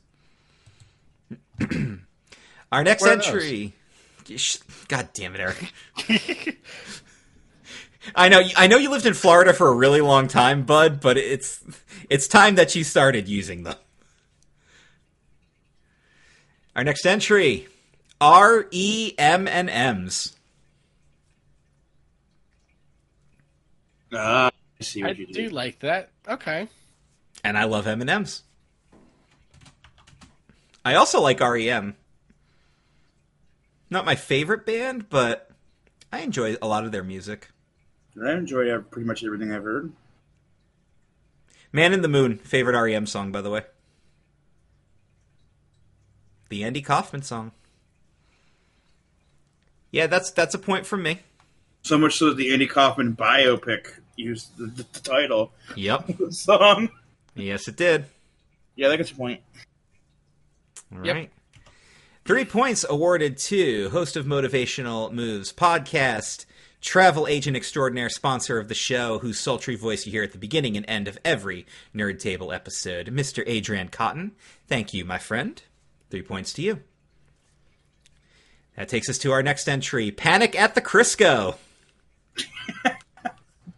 That's pretty good. Yeah. That's pretty good. I don't have enough of this pie. Ah!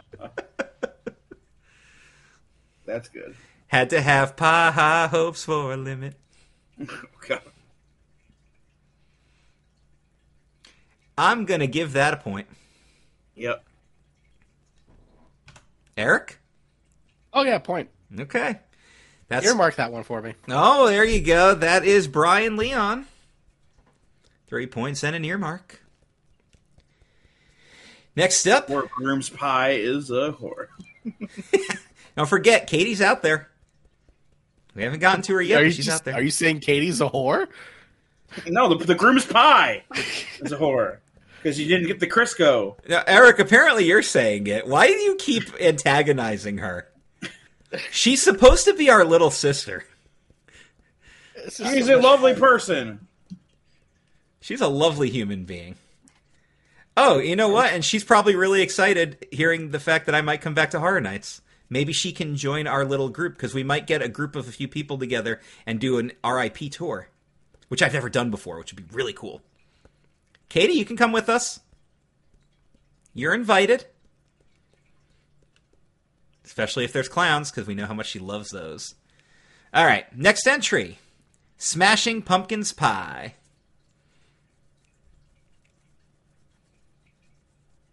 I'm just thinking of lyrics to change. I wouldn't want to smash the pie. I like pumpkin pie. But you smash the pumpkin to make the pie. I, well, Just you don't you don't you don't smash it on like the front porch. You smash it in a clean and centralized location, so probably in adjacent to the kitchen. this this actually ties in. Um, by, by the way, R.I.P. Taylor Hawkins, drummer for the Foo Fighters, passed away unexpectedly man. this past week. Um, but this What? ties in. Yeah, drummer for the Foo Fighters passed away. Bullshit. No, why would I make that up? Oh man, I have really have not been paying attention. What happened? Uh, I actually haven't read any articles to see what Neither happened. I. I just know it's unexpected, and it sounds like they're keeping it pretty private right now. So Also, he was 50, yeah, which means he's like 20 years older than I mentally pictured him. Yeah. Um, it was an interview with the Foo Fighters. Yeah, because I remember it was specifically Dave Grohl who gave this answer, but they asked him. They said, you know, Foo Fighters is a is a pretty weird name for a band. They were kind of discussing that and everything. They said, "What are other bands that you guys like? You think that the name of the band is pretty bad, but you you absolutely respect everything that they do." And without even blinking, Dave Grohl's like, "Oh, Smashing Pumpkins." He's like, I love Billy Corgan. I love those guys, but that's not a good name for a band. and he goes, and that's coming from the lead singer of the Foo Fighters. So, mad respect to Dave Grohl. So, Smashing Pumpkins Pie is the entry.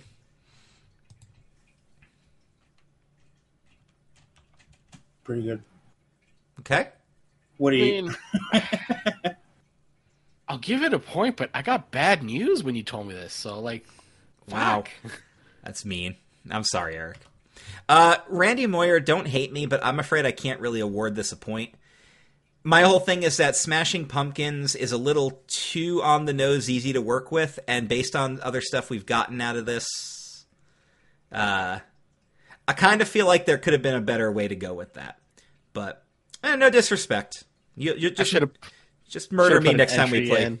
Among Us. just just put in Red Hot Chili Peppers and don't even change the fucking title.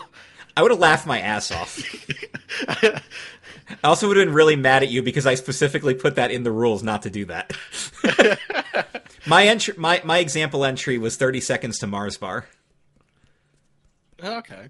Because I I remember that. You wouldn't give points based on this uh, other because it's right there. I didn't say my entry was good. I gave it as a sample. I used to intentionally give bad sample entries because I wanted people to do better. When we would do this on the wrestling podcast, I intentionally I'm going to do stuff. the easy bad entry so no one else can. because sometimes I'd be afraid somebody would submit that. I'm like, if they submit this, it's going to suck. So I'm like, here's my example, but don't do this. Be better than this. All right, we have five entries left. Where is Katie? Hmm. Can you find her? Last, last. Probably Is she- last. Is she? Do you think I would do that two weeks in a row? Do you think you would do that? No. Do I think she would do that? Sure. Why not? Maybe. Okay, next entry. Oh, this is a good one too. Rage against the vending machine. Oh, earmark that one. That's an actual thing that's happened to me. Rage against You ever hit the surge button and a Dr. Pepper came out? Well, to me that would be a reward. Maybe not to you. To me, that was my favorite soda, and I got my least favorite soda. and then I went to the lady, and she says, "Sorry, we don't do anything about the vending machines." And I go, "Well, great. Now I have my least favorite soda." And by my least favorite soda, I mean I hate it. Well, you could just give it to me because that's my fave. So I'll take all Well, your Dr. Pepper. I didn't know you in 2001 when we were in high school, I'm so sorry. Even though we were in neighboring. You should have had the foresight to know that in less than 10 years we were going to be Xbox Live buddies, and you should have shipped me a Dr. Pepper, and you were going to suddenly know all these people from Vernon, New Jersey, a town you'd never heard of. But suddenly you were associated with like six of us at the same time. And you're still associated with people like that. God damn it! We just try to make your life better, Dan, and give me giving me Dr. Pepper makes my life better. So I got our CEO for Secret Santa this year, and one of the things that he put on his sheet was that he liked Dr. Pepper. So I got him a six pack of Dr. Pepper as part of his like collection of a gift. So You should have should have got a Mr. Pibb and told him Dr. Pepper comes with a raise. Son of a bitch. And he's a cool enough guy, he would have appreciated that. Son of a bitch, Eric. You should. You know what? You would. You probably should have gotten to several different stores and gotten their version of Dr Pepper, and then topped it off with like. All right, holy shit. This is a lot of effort for a Secret Santa gift, all right? Doctor Doctor W from Wegmans. I don't have a Wegmans around here. Do I? I don't know. Lancaster County has a lot of might. shit. Pennsylvania's got a lot of shit I have not explored yet. I know there are Wegmans there in that state. I don't know about there specifically. We have. Giant, we have Weis. Those are like the main supermarkets I'm aware of. So. All right, well. Rage Against the Vending Machine gets a point, and Eric is choosing to earmark that. Mm, okay. Okay. Uh, how about you, Daniel? Yeah, that's a point. Okay. This next entry. Do I read just the entry or do I read the comment that came with it? I mean, read the entry. No, it, it might. it- are you sure? Because I might have to read the whole thing, actually. Okay, read, read the whole thing then. What if I do one that's bad beverage related, like metallic carrots? Well, I know it's not Katie. No! I'm gonna let Dan see if he can figure out whose entry this is. Who would post something this stupid, Dan? There's a couple.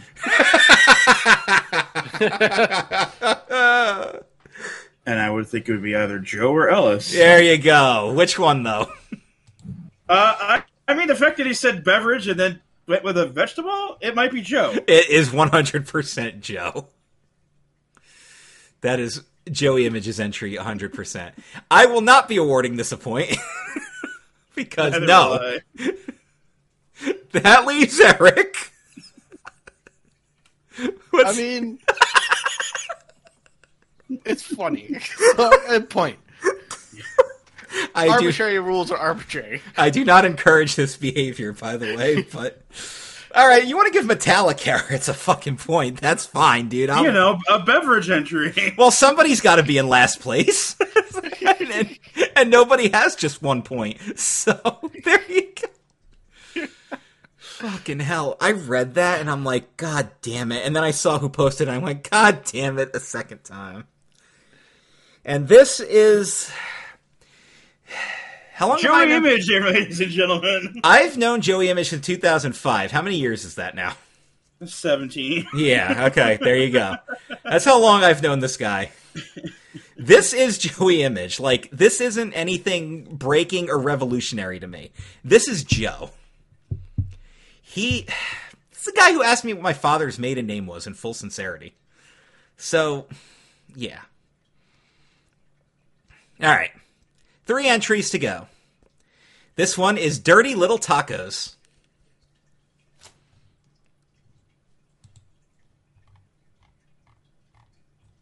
I love me some tacos.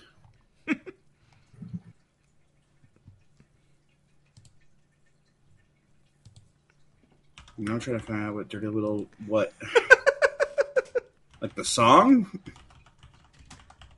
It just it just had to be music related, right? Period. Didn't have to be a band. It had to be a band or a musical artist. Well, isn't there a band called Dirty Little Secret? Or is that am I thinking of the All American Rejects song? You're, Oh, you're thinking of the song. I love that song too. Hold on, hold on. Dirty Little Secret is in fact a band. Okay. I've I mean, you could make up a word in a probably some band somewhere.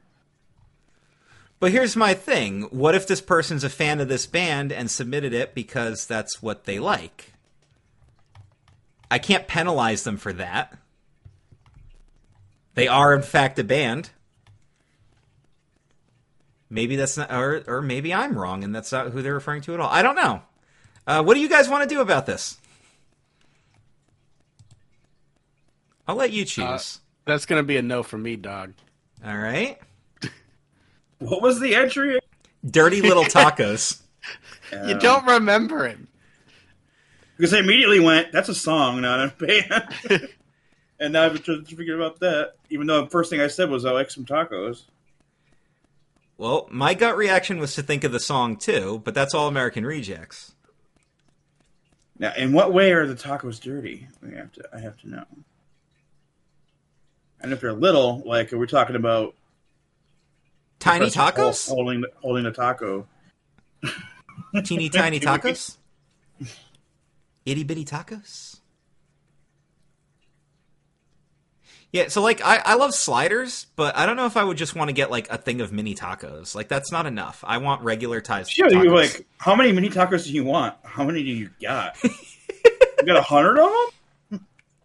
My favorite was our can't say our friend, but you guys know my old coworker Brandon Alurize. Yeah. play Among Us with us. Uh, he would come into the warehouse one day and he bought one of those crave cases from Taco Bell, or one of the big ones that comes with like 24 tacos. And he's just sitting there, just eating them one after another. And he's like, if you guys want one, you can take it. I'm like, I appreciate that offer, but part of me wants to see if you're actually going to put away 24 tacos and then get back to work out in the warehouse and somehow not throw up.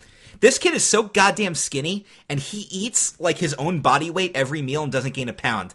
And he's just like, it's my metabolism. And I'm like, I can't wait until you hit your 30s because you're going to balloon so fast. Your metabolism is going to be so screwed. I could probably put down ten tacos. He is then a I wouldn't be able to work right afterwards. He is a tall, lanky bastard, that Al Urias. Also, I got to be careful when we play Among Us because he lives in closest proximity to me. As in less than 10 minutes, I actually know where he lives. He's very close to me. See, when we play that game, I can piss all of you off because you're all multiple states away. You don't think I'm going to do that freaking whatever the astronaut lady who put on a diaper and drove all the way to Florida to kill somebody? No, well, that's dedication. But you also don't know where I live. You don't actually, oh, you actually don't know where I live. Eric doesn't know where I live, or he would have shown up already at nine in the morning. Actually, I'll you, get your address during Christmas time. actually, I was gonna say you guys might actually have my address. I don't think so. oh yeah, you sent us a Christmas card. I did. Believe We did Christmas cards one year, and you were on the list. I got to update that, by the way, because I got people I want to add, and I got people I want to subtract. Like, for example, Dan, because he pissed me off last week. Remember, I said you were off the Christmas card list. yeah, that's right. All right, Dirty Little Tacos is apparently getting no points. Although I am interested in how they're dirty. Like if it's dirt and shit, then no. But like, Well, if she didn't already hate us, Eric, she's going to hate us now. It's fucking Katie, isn't it? It was Katie's entry. Oh my gosh. I award you no points. That's why I wanted to wait to see what you were doing. Everyone in this podcast is dumber for hearing. it. Her red-headed fury is going Oh. to be unleashed. She's gonna be a red hot chili pepper. All right, two left. The next one is Gin Sink. And yes, it was spelled with the star. okay. Attention to detail. Point. Yeah, I give that a point. Okay, yeah, same. It's gonna be my three points to Jay Winger, a loyal patron, and also part of the clan. The board, the board clan, bored to death. Those clan. boys are they're bored to death, man. The guys are so bored to death. Final entry is Red Velvet Underground. Ah, good one. Even though it's right there. Yeah, a little on the nose, but but if you're gonna go that direction, um, I think I think that's okay. I actually think Red Velvet Revolver would have been better, and there's a reason I think that would have been better because of who actually submitted the entry. I'll explain in a minute. What are we doing for points? Good point. Kidok, Eric. Uh, yeah. All right. I will stipulate and give this a point, although Brian Murphy does actually have his own gun business. And I think Revolver would have been better for that. But you know what? He might just be a big fan of Velvet Underground, so. All right. I still can't believe Metallic Harris got a fucking point. God damn it, Eric. Anyway. Jeff's going to be so mad at you because you didn't give him a point last week, but you decided Metallic Harris deserved a point. You know, I almost didn't give his a point to this this go around. Want Thompson Twinkies? Yeah, but Oh, there, it was fucking good. It was it was good. All right. Do we all have a, a winner in mind? What were y'all's earmarks? So the earmarks that we have, there were three of them. I believe one was from me and two was from Eric. Uh, Guatermelon, Panic at the Crisco, and Rage Against the Vending Machine. Okay. You know what? I think the most uh, inventive, most uh, uh, creative is Guatermelon. So that's what I'm going to give my bonus point. I'm going to co-sign with that and give my bonus point to Chris Wright as well. Oh, but but Panic at the Crisco. Is that your? So is Brian getting it or is Nolan getting it? Oh man. You know the funny thing is You they know could have what? also went Panic at the Cisco and it still would have worked. yeah, that's true. I'm going to give this to drum roll because you're not you're not going to expect it. Bum. Lincoln Park. Damn. Okay. All right. Dylan Muschel gets the bonus point. It's, it started off strong for me. I was just like, oh, I don't know if anybody was going to beat that. For you got, I love sausages, and I love Linkin Park. You win. Have you guys seen the Link in a park?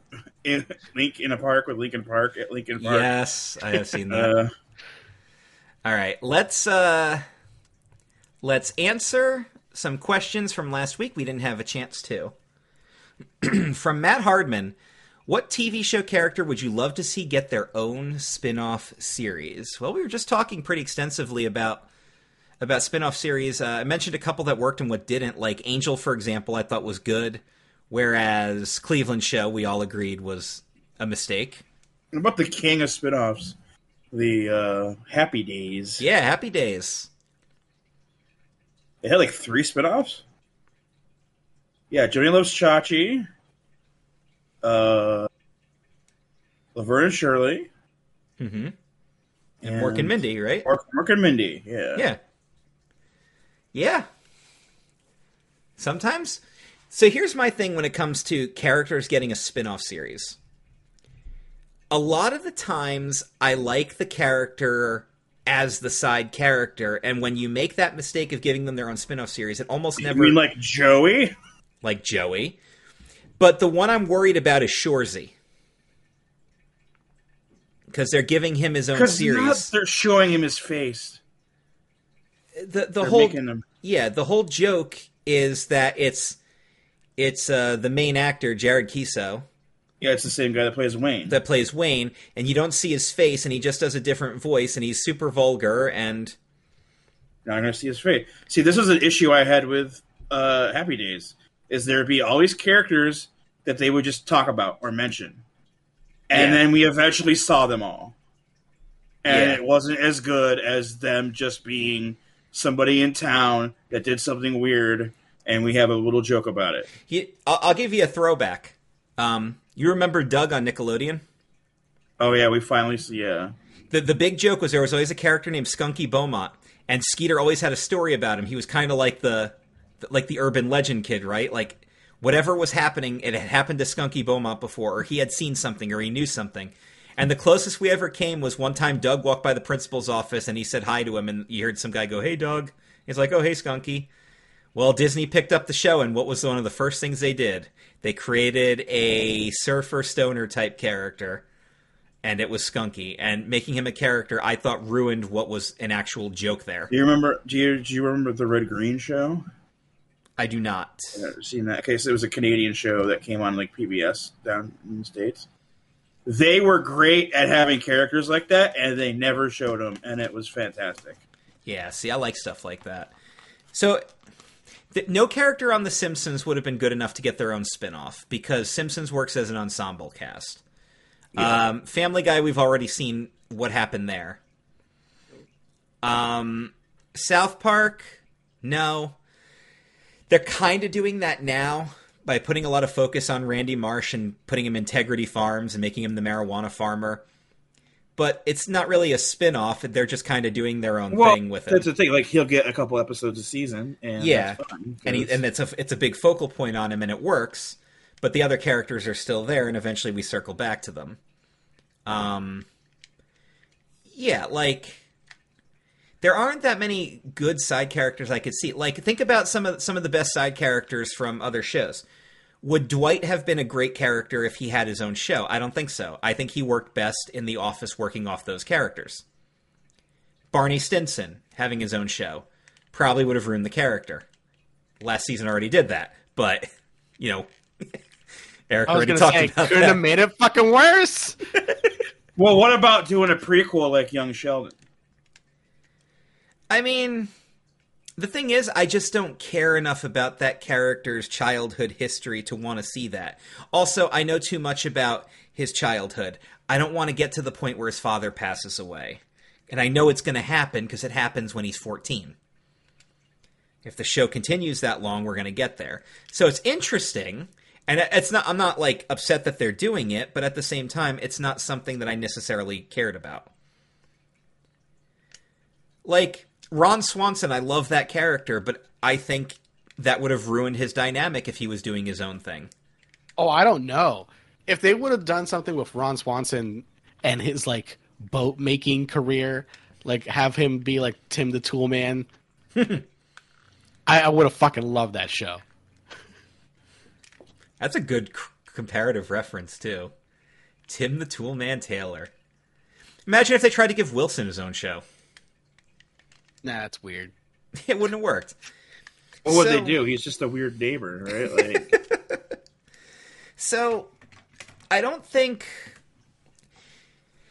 it's hard for me to come up with a character who I think would deserve their own spin-off series unless they have a character that's so interesting on their own and you just don't see that other side of them that eventually that you're at that point where you want to see it and i can't think of that many characters that that's happened with so Well, the thing is, is like for a show to be successful enough to have a character like that, you'll have already learned almost everything about that character. right so yeah It's like I'm even thinking like, what about some Game of Thrones characters? But it's like, no, I know enough about them. I don't, you know, we don't need to because see the show. no what, what we're getting is better a prequel that's so like same, hundreds of years ahead of before the show. right same with lord of the rings it takes place so long ago we're not going to see any of those characters. So it's going to make sense. Well lord of the rings is different because you have the elves and they're immortal. So we might see elrond but yeah but i, I get the point there. Yeah so actually i think that one of the best spin-offs that they've done is to take a lore of star wars like the mandalorian and make that its own thing and focus more on that angle as opposed to it all being it's, about the it's Jedi. gotta, yeah, it's got to be about. It has to be like a universe spinoff, not a character. Not a character a- spin-off. I mean, that's a good question from Matt Hardman, and I think it's worth discussing, but I don't I, I can't think of any, so uh, Matt's other question was what are your favorite movie soundtracks? and that there are plentiful. Especially nowadays that we've got people that are like us making movies. Yeah. So and they're like harkening back to the music from their childhood. Well, I think there's there's two kinds of soundtracks, right? You've got your soundtracks that are based on an actual musical, stuff from Disney, etc., where you're going to get a lot of original songs and then score composition. You have soundtracks that are just score compositions, but the score is so good that you want to listen to part of it. Star Wars, Harry Potter, Back to the Future. And then you have stuff like Top Gun that's just the ultimate 80s collection, right? So, you know, one of the first CDs I ever owned was the Space Jam soundtrack, Batman Forever soundtrack. Batman Forever soundtrack. I think everybody clamored over Guardians of the Galaxy because of all the that. classic I have that on vinyl.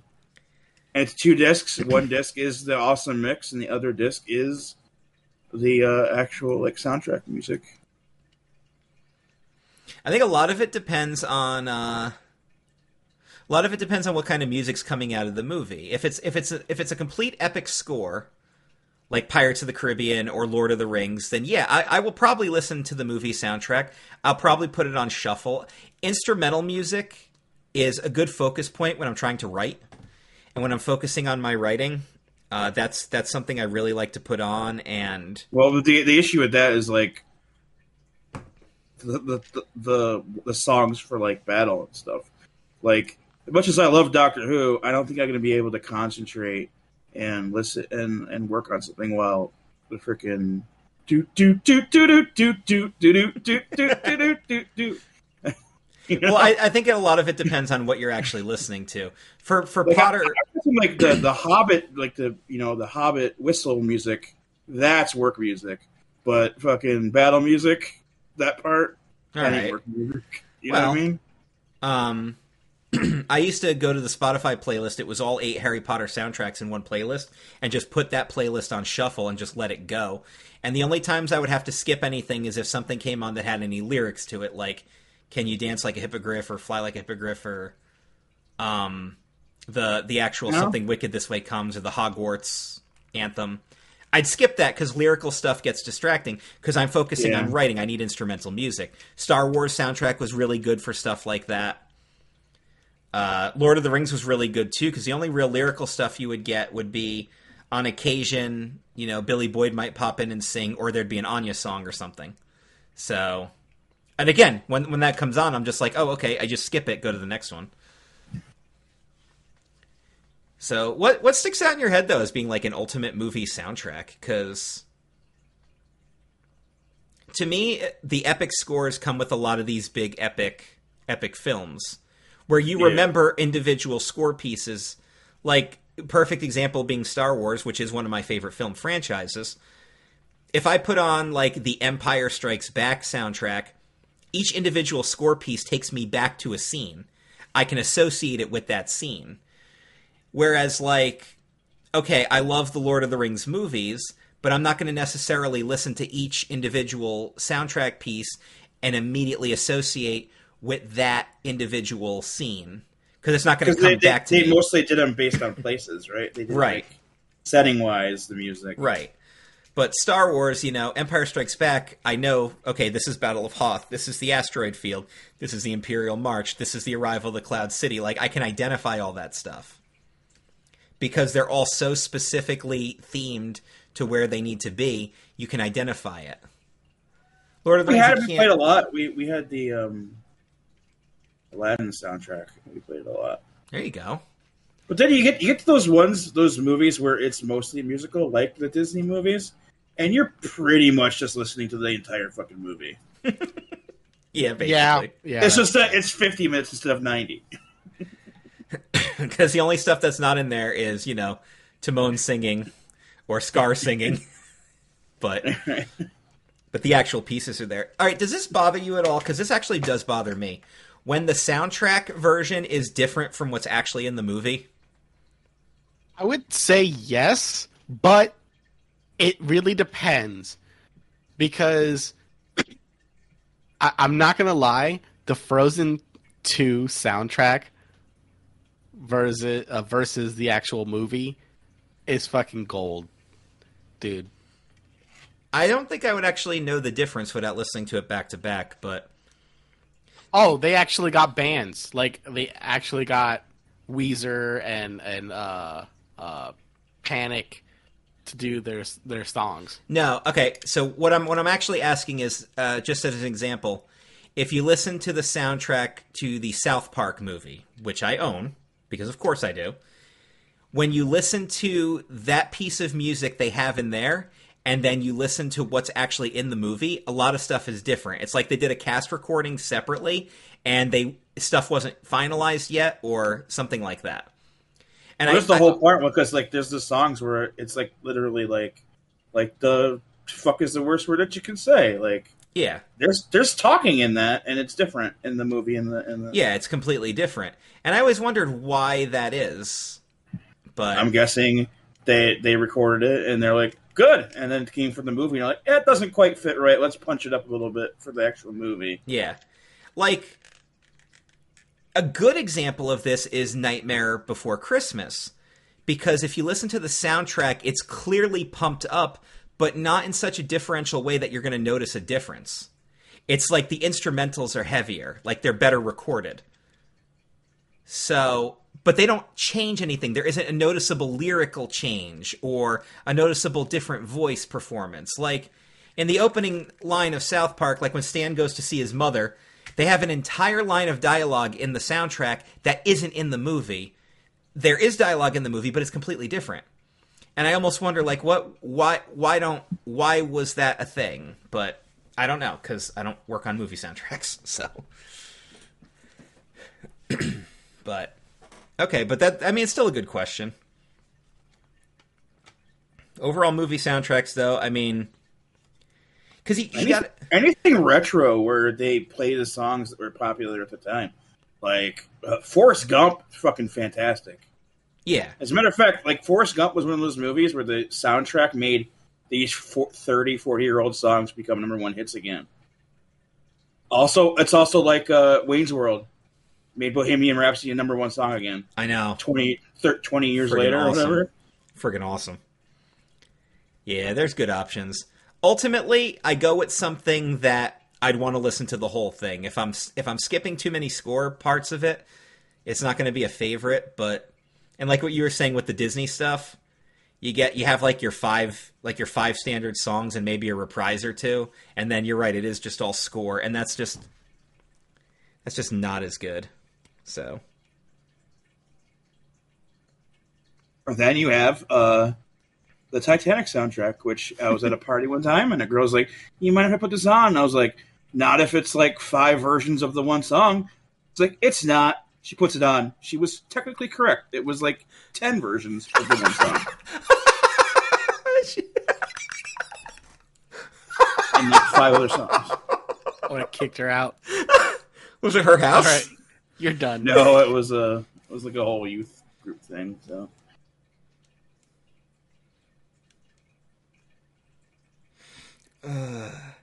The last question we had gotten was from Randy Moyer. He wanted us to do an 80s themed episode. So, what we're going to do is next week is episode 82. That's the year Dan was born. We're going to do a segment and reflect back on 1982. We'll talk about some of the movies that came out that year, uh, some of the things that were pop culture uh, just a little reflection. We're going to do that for 84 and for 85 for myself and Eric and that's going to be your 80s themed episodes coming up here. So we are we are going to do it. It's not going to be like a thing that we're not going to do. All right, like uh, last thing I just wanted to ask before we wrap up this here episode is what did you think of the Peacemaker series, Dan? Because I know that you watched it. Oh yeah, I watched it yesterday. That was pretty fun. Would you recommend it to someone like me who doesn't really know that much about the character and everything. Oh, the character doesn't mean anything. Okay, okay. So it's just a good show. It's just a pretty good show. Okay. You don't even really know anything DC or anything like that. All right, I'm down. Uh, I've I've heard a couple recommendations to check it out, so I might I might put that on the list. I have this really crazy idea though, guys. I want you to stick with me on this. What if I just freaking watch The Simpsons again? and didn't make it into a podcast or a blog or every other creative thing I ever wanted to do. What if I just watched it to enjoy it? Is it even possible for me to do that anymore? I don't know. Can I do that? Everything I do now is just like like it involves like I feel like I have to do something creative with it. But what if I just watched a show to enjoy it? I don't know if I know how to do that anymore. What is this word that you said? Enjoy. I know. I feel like I have to critique everything. Is this is this the hell of the creator? Well, I remember how we felt about wrestling. This is a more broad show, broad show, so it means everything falls under it, not just watching wrestling shows. That's the whole reason we stopped doing the wrestling show because we just weren't watching it that much anymore. Uh, all right. Okay. Oh, New Japan Cup ends tonight. Speaking of which. oh, and speaking and of wrestling, uh, happy retirement to Triple H. Yeah, yeah, because he had a, a major heart thing happen last year. He's got a defibrillator installed now. Uh, yeah, full on defib, not just a not just a uh, pace pacemaker, full on defib situation, so he can never wrestle again. Yeah, well, I mean, the interview was really good. He got really emotional during it, but a hell of a career. I mean, he'll be he'll be Hall of Fame bound one day, and and he, yeah, as soon as next year, probably. Yeah, as a solo, not just like a group act, like with DX and everything. But well, man, yeah, he's already for that, right? yeah, but what a what a freaking career! So, you know, it's and uh, I'm I'm not gonna lie, WrestleMania's next weekend, and I'm probably not gonna watch it live for the first time in a long time. And I'm gonna watch the highlights, and I'm gonna skip around, and I'll watch Steve Austin's return but there's a lot of stuff I'm gonna I'm gonna pass on because fuck Johnny Knoxville, fuck Logan Paul, fuck Bad Bunny. Like I don't care about these people. I'll watch Steve Austin come back. I'll watch Sasha Banks do literally anything. Uh, I just can't. So many two days, and they still put the Intercontinental title match and the Andre Battle Royal on SmackDown. Yeah, that's just kind of freaking insulting. But I got I got better plans next weekend. I'm going to Jersey. Oh, all right. And, yeah, and yes, those are good plans. Don't don't anybody even try to rag me in the comments about that. Depends upon what you're doing over there. I'm not saying nothing. You're damn right. You're not. saying Nobody's saying nothing. None of y'all saying nothing. I'm gonna have a fantastic time in New Jersey, and I don't care. With fam or? And I don't give a crap what anybody thinks because that's my state, that's my home, that's my pride. And somebody's going to go, why don't you live there anymore? Because it's fucking expensive and I can't afford it. And I don't want to pay that much in taxes. Yes, I'll be in. I'll be in the Dirty Jers. So, uh, programming announcement for next week. Uh, because of my plans, Mania happening and other scheduling things. I also know that my parents will be passing through. I'm going to see them. I don't know what our scheduling is going to be for next week at this time, folks. I do not know when we are going to record. It probably will not be until Sunday at the earliest, honestly. And even then, I'm not really sure And when. it might be Sunday evening. Might So- literally be while Mania is happening and I'm not watching it. So Hey, that- remember one time we, we like recorded our Mania preview while it was starting? yes, we did. The pre-show was actively airing and we were still previewing WrestleMania that year because that's just how our schedule worked out.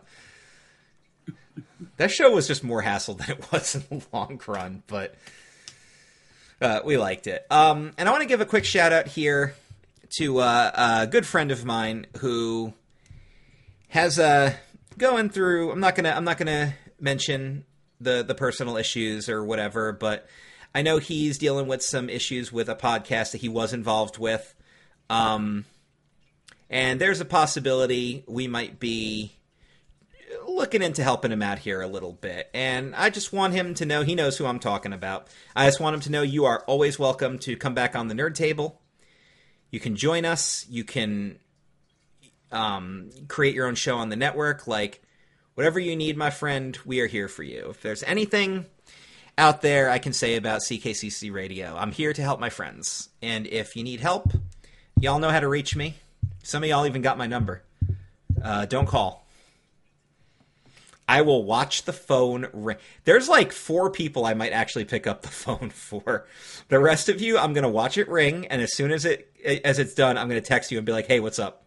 Are you my mama? Or are you There's- my wife? It, it's it's literally I can name three of the people out of the four, and I'm not sure about one of them. I will pick up for you, buddy, because I have picked up for you. If I if I see your name on the caller ID, I actually will answer that. So I'm like, oh, it's Eric because you're a very hard person to reach during the week. So if you're calling me, I'm not missing that. Like, all right, what the fuck's happening now? Well, I still me, ha- me just be like, fuck it. You probably already have 10 messages in the Facebook chat waiting for me anyway. Well, I have a couple of friends who sometimes I'm a little jealous about this, but they do live off the social media grid. They have no Facebook, no Twitter, they don't even have an Instagram. They have nothing. They literally, and sometimes I'm a little jealous of that. I can't give up my social medias because I use it too much for this stuff. So I can't give it up. It's an addiction. I can't do it. So those friends, uh, my high school buddy Chris and my buddy Andy, that was on the show in a very early episode here that Eric and I got to chat with him. Uh, if if they call me, I'm actually going to answer the phone because I know I'm not reaching them any other way. So there there are exceptions to every rule. Okay, I lied. There's like maybe ten people I'll pick up the phone for. Are you one of them? That is the question. If I swear to God, if I see Dan Peck show up on my caller ID right now, I might actually throw my phone. Shit, let me do that. I was wondering if I was actually expecting you to do that. No, no. That I don't think been, I've ever called you, so. I don't. I've actually, I hardly ever text you, but I have texted you because there was, because we were meeting.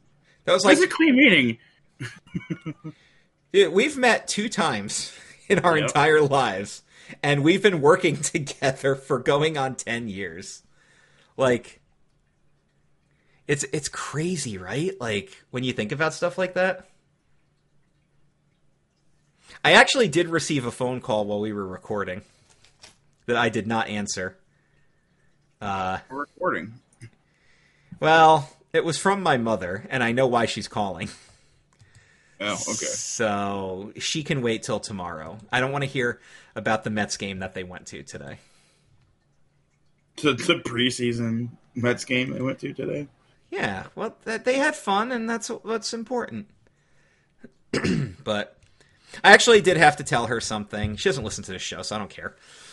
I actually did have to tell her something, and They're letting Keith Hernandez near the players again oh boy, for the first time in like 20 years.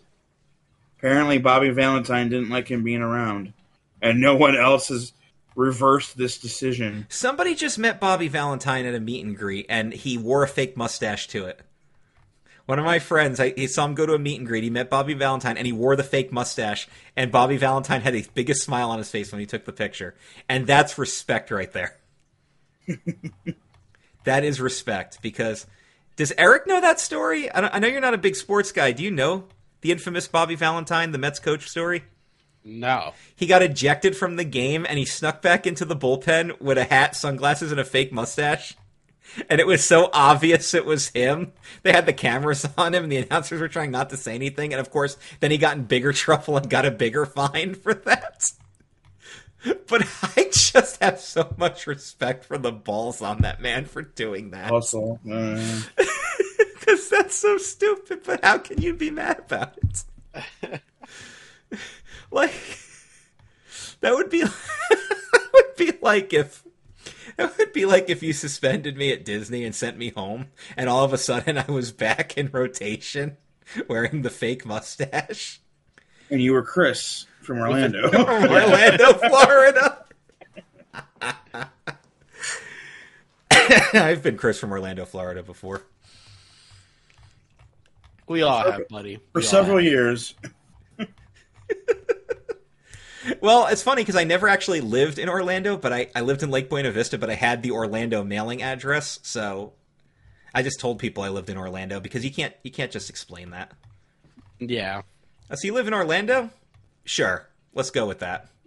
Like I, I, just say like I live Char- just north of Charlotte. I don't like bust out towns and stuff. Same as like I say I grew up in Syracuse, even though I grew up, you know, twenty five minutes north of it. well, I don't actually live in Lancaster. I live on the border of Lancaster, but I'm not technically in Lancaster. I'm in Manheim Township. You're in Mannheim Steamroller. But it's just too difficult to explain to people where the fuck it's at. Because if I tell somebody I live in Manheim Township, they're going to go, "Huh?" But if I say Lancaster, people have heard of that. That's the thing, right? Yeah. That's why I used to tell people I lived in Orlando even when I lived in Kissimmee because Kissimmee is just horrible. So I wouldn't tell them that. It's like like told people that you're from Kissimmee, they'll be like, "Oh, you don't look Puerto Rican." somebody said that to me. I said, "You live in Kissimmee?" They said, "You're white." I'm like, yeah, I'm like, I'm well aware of where I live. This, this is not news to me. But hey, the food, right? Fucking great. Hey, you know what? I grew up in Vernon, New Jersey. Do you know what my mailing address there was? Sussex, the county.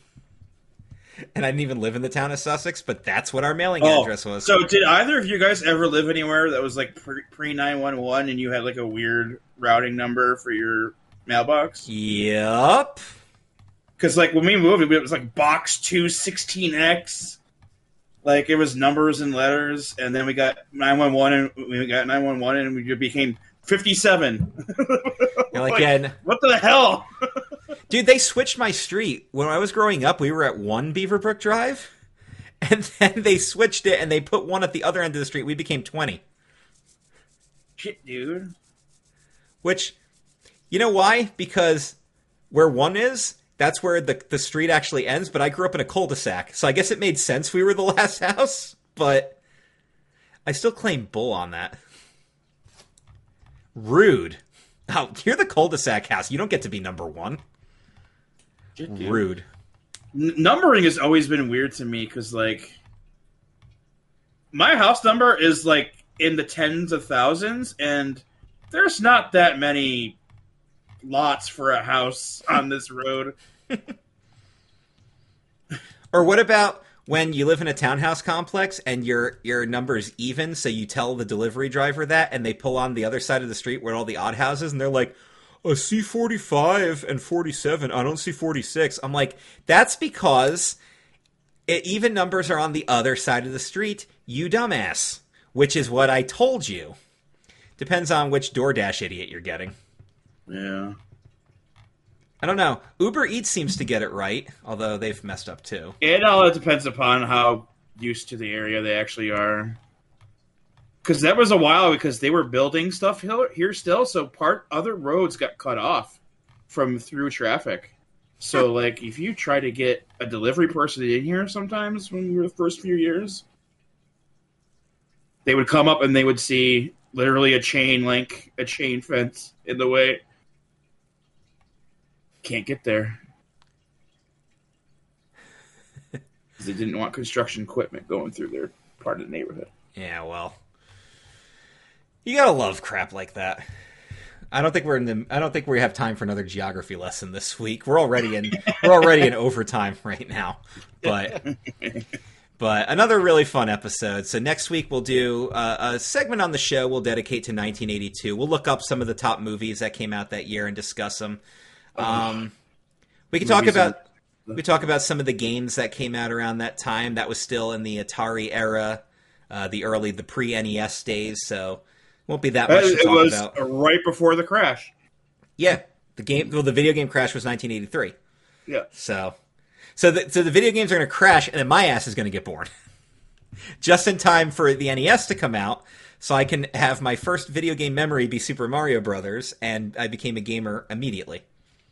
And all I ever wanted to do is play video games. And speaking of video games, uh, I got Kirby and the Forgotten Land. I played it for a little bit. I almost beat the first area today. I only played it for a little bit. Um, I did put it on the easy difficulty just because I wanted to get used to it, and I realized that easy in a Kirby game is way too easy.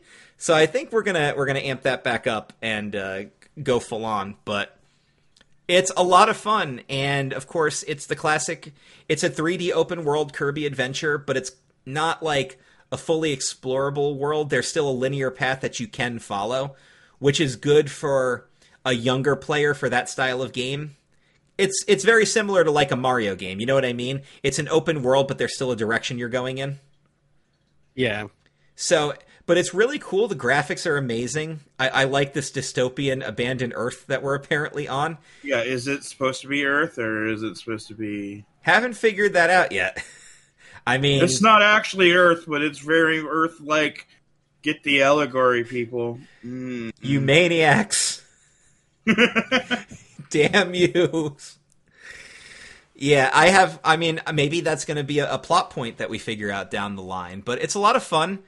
So the big thing here is Kirby will inhale large objects and sort of take possession of them, kind of like what Cappy was doing in Mario Odyssey. And one of the first things you take possession of is a car, and you just go vroom, vroom, vroom really fast.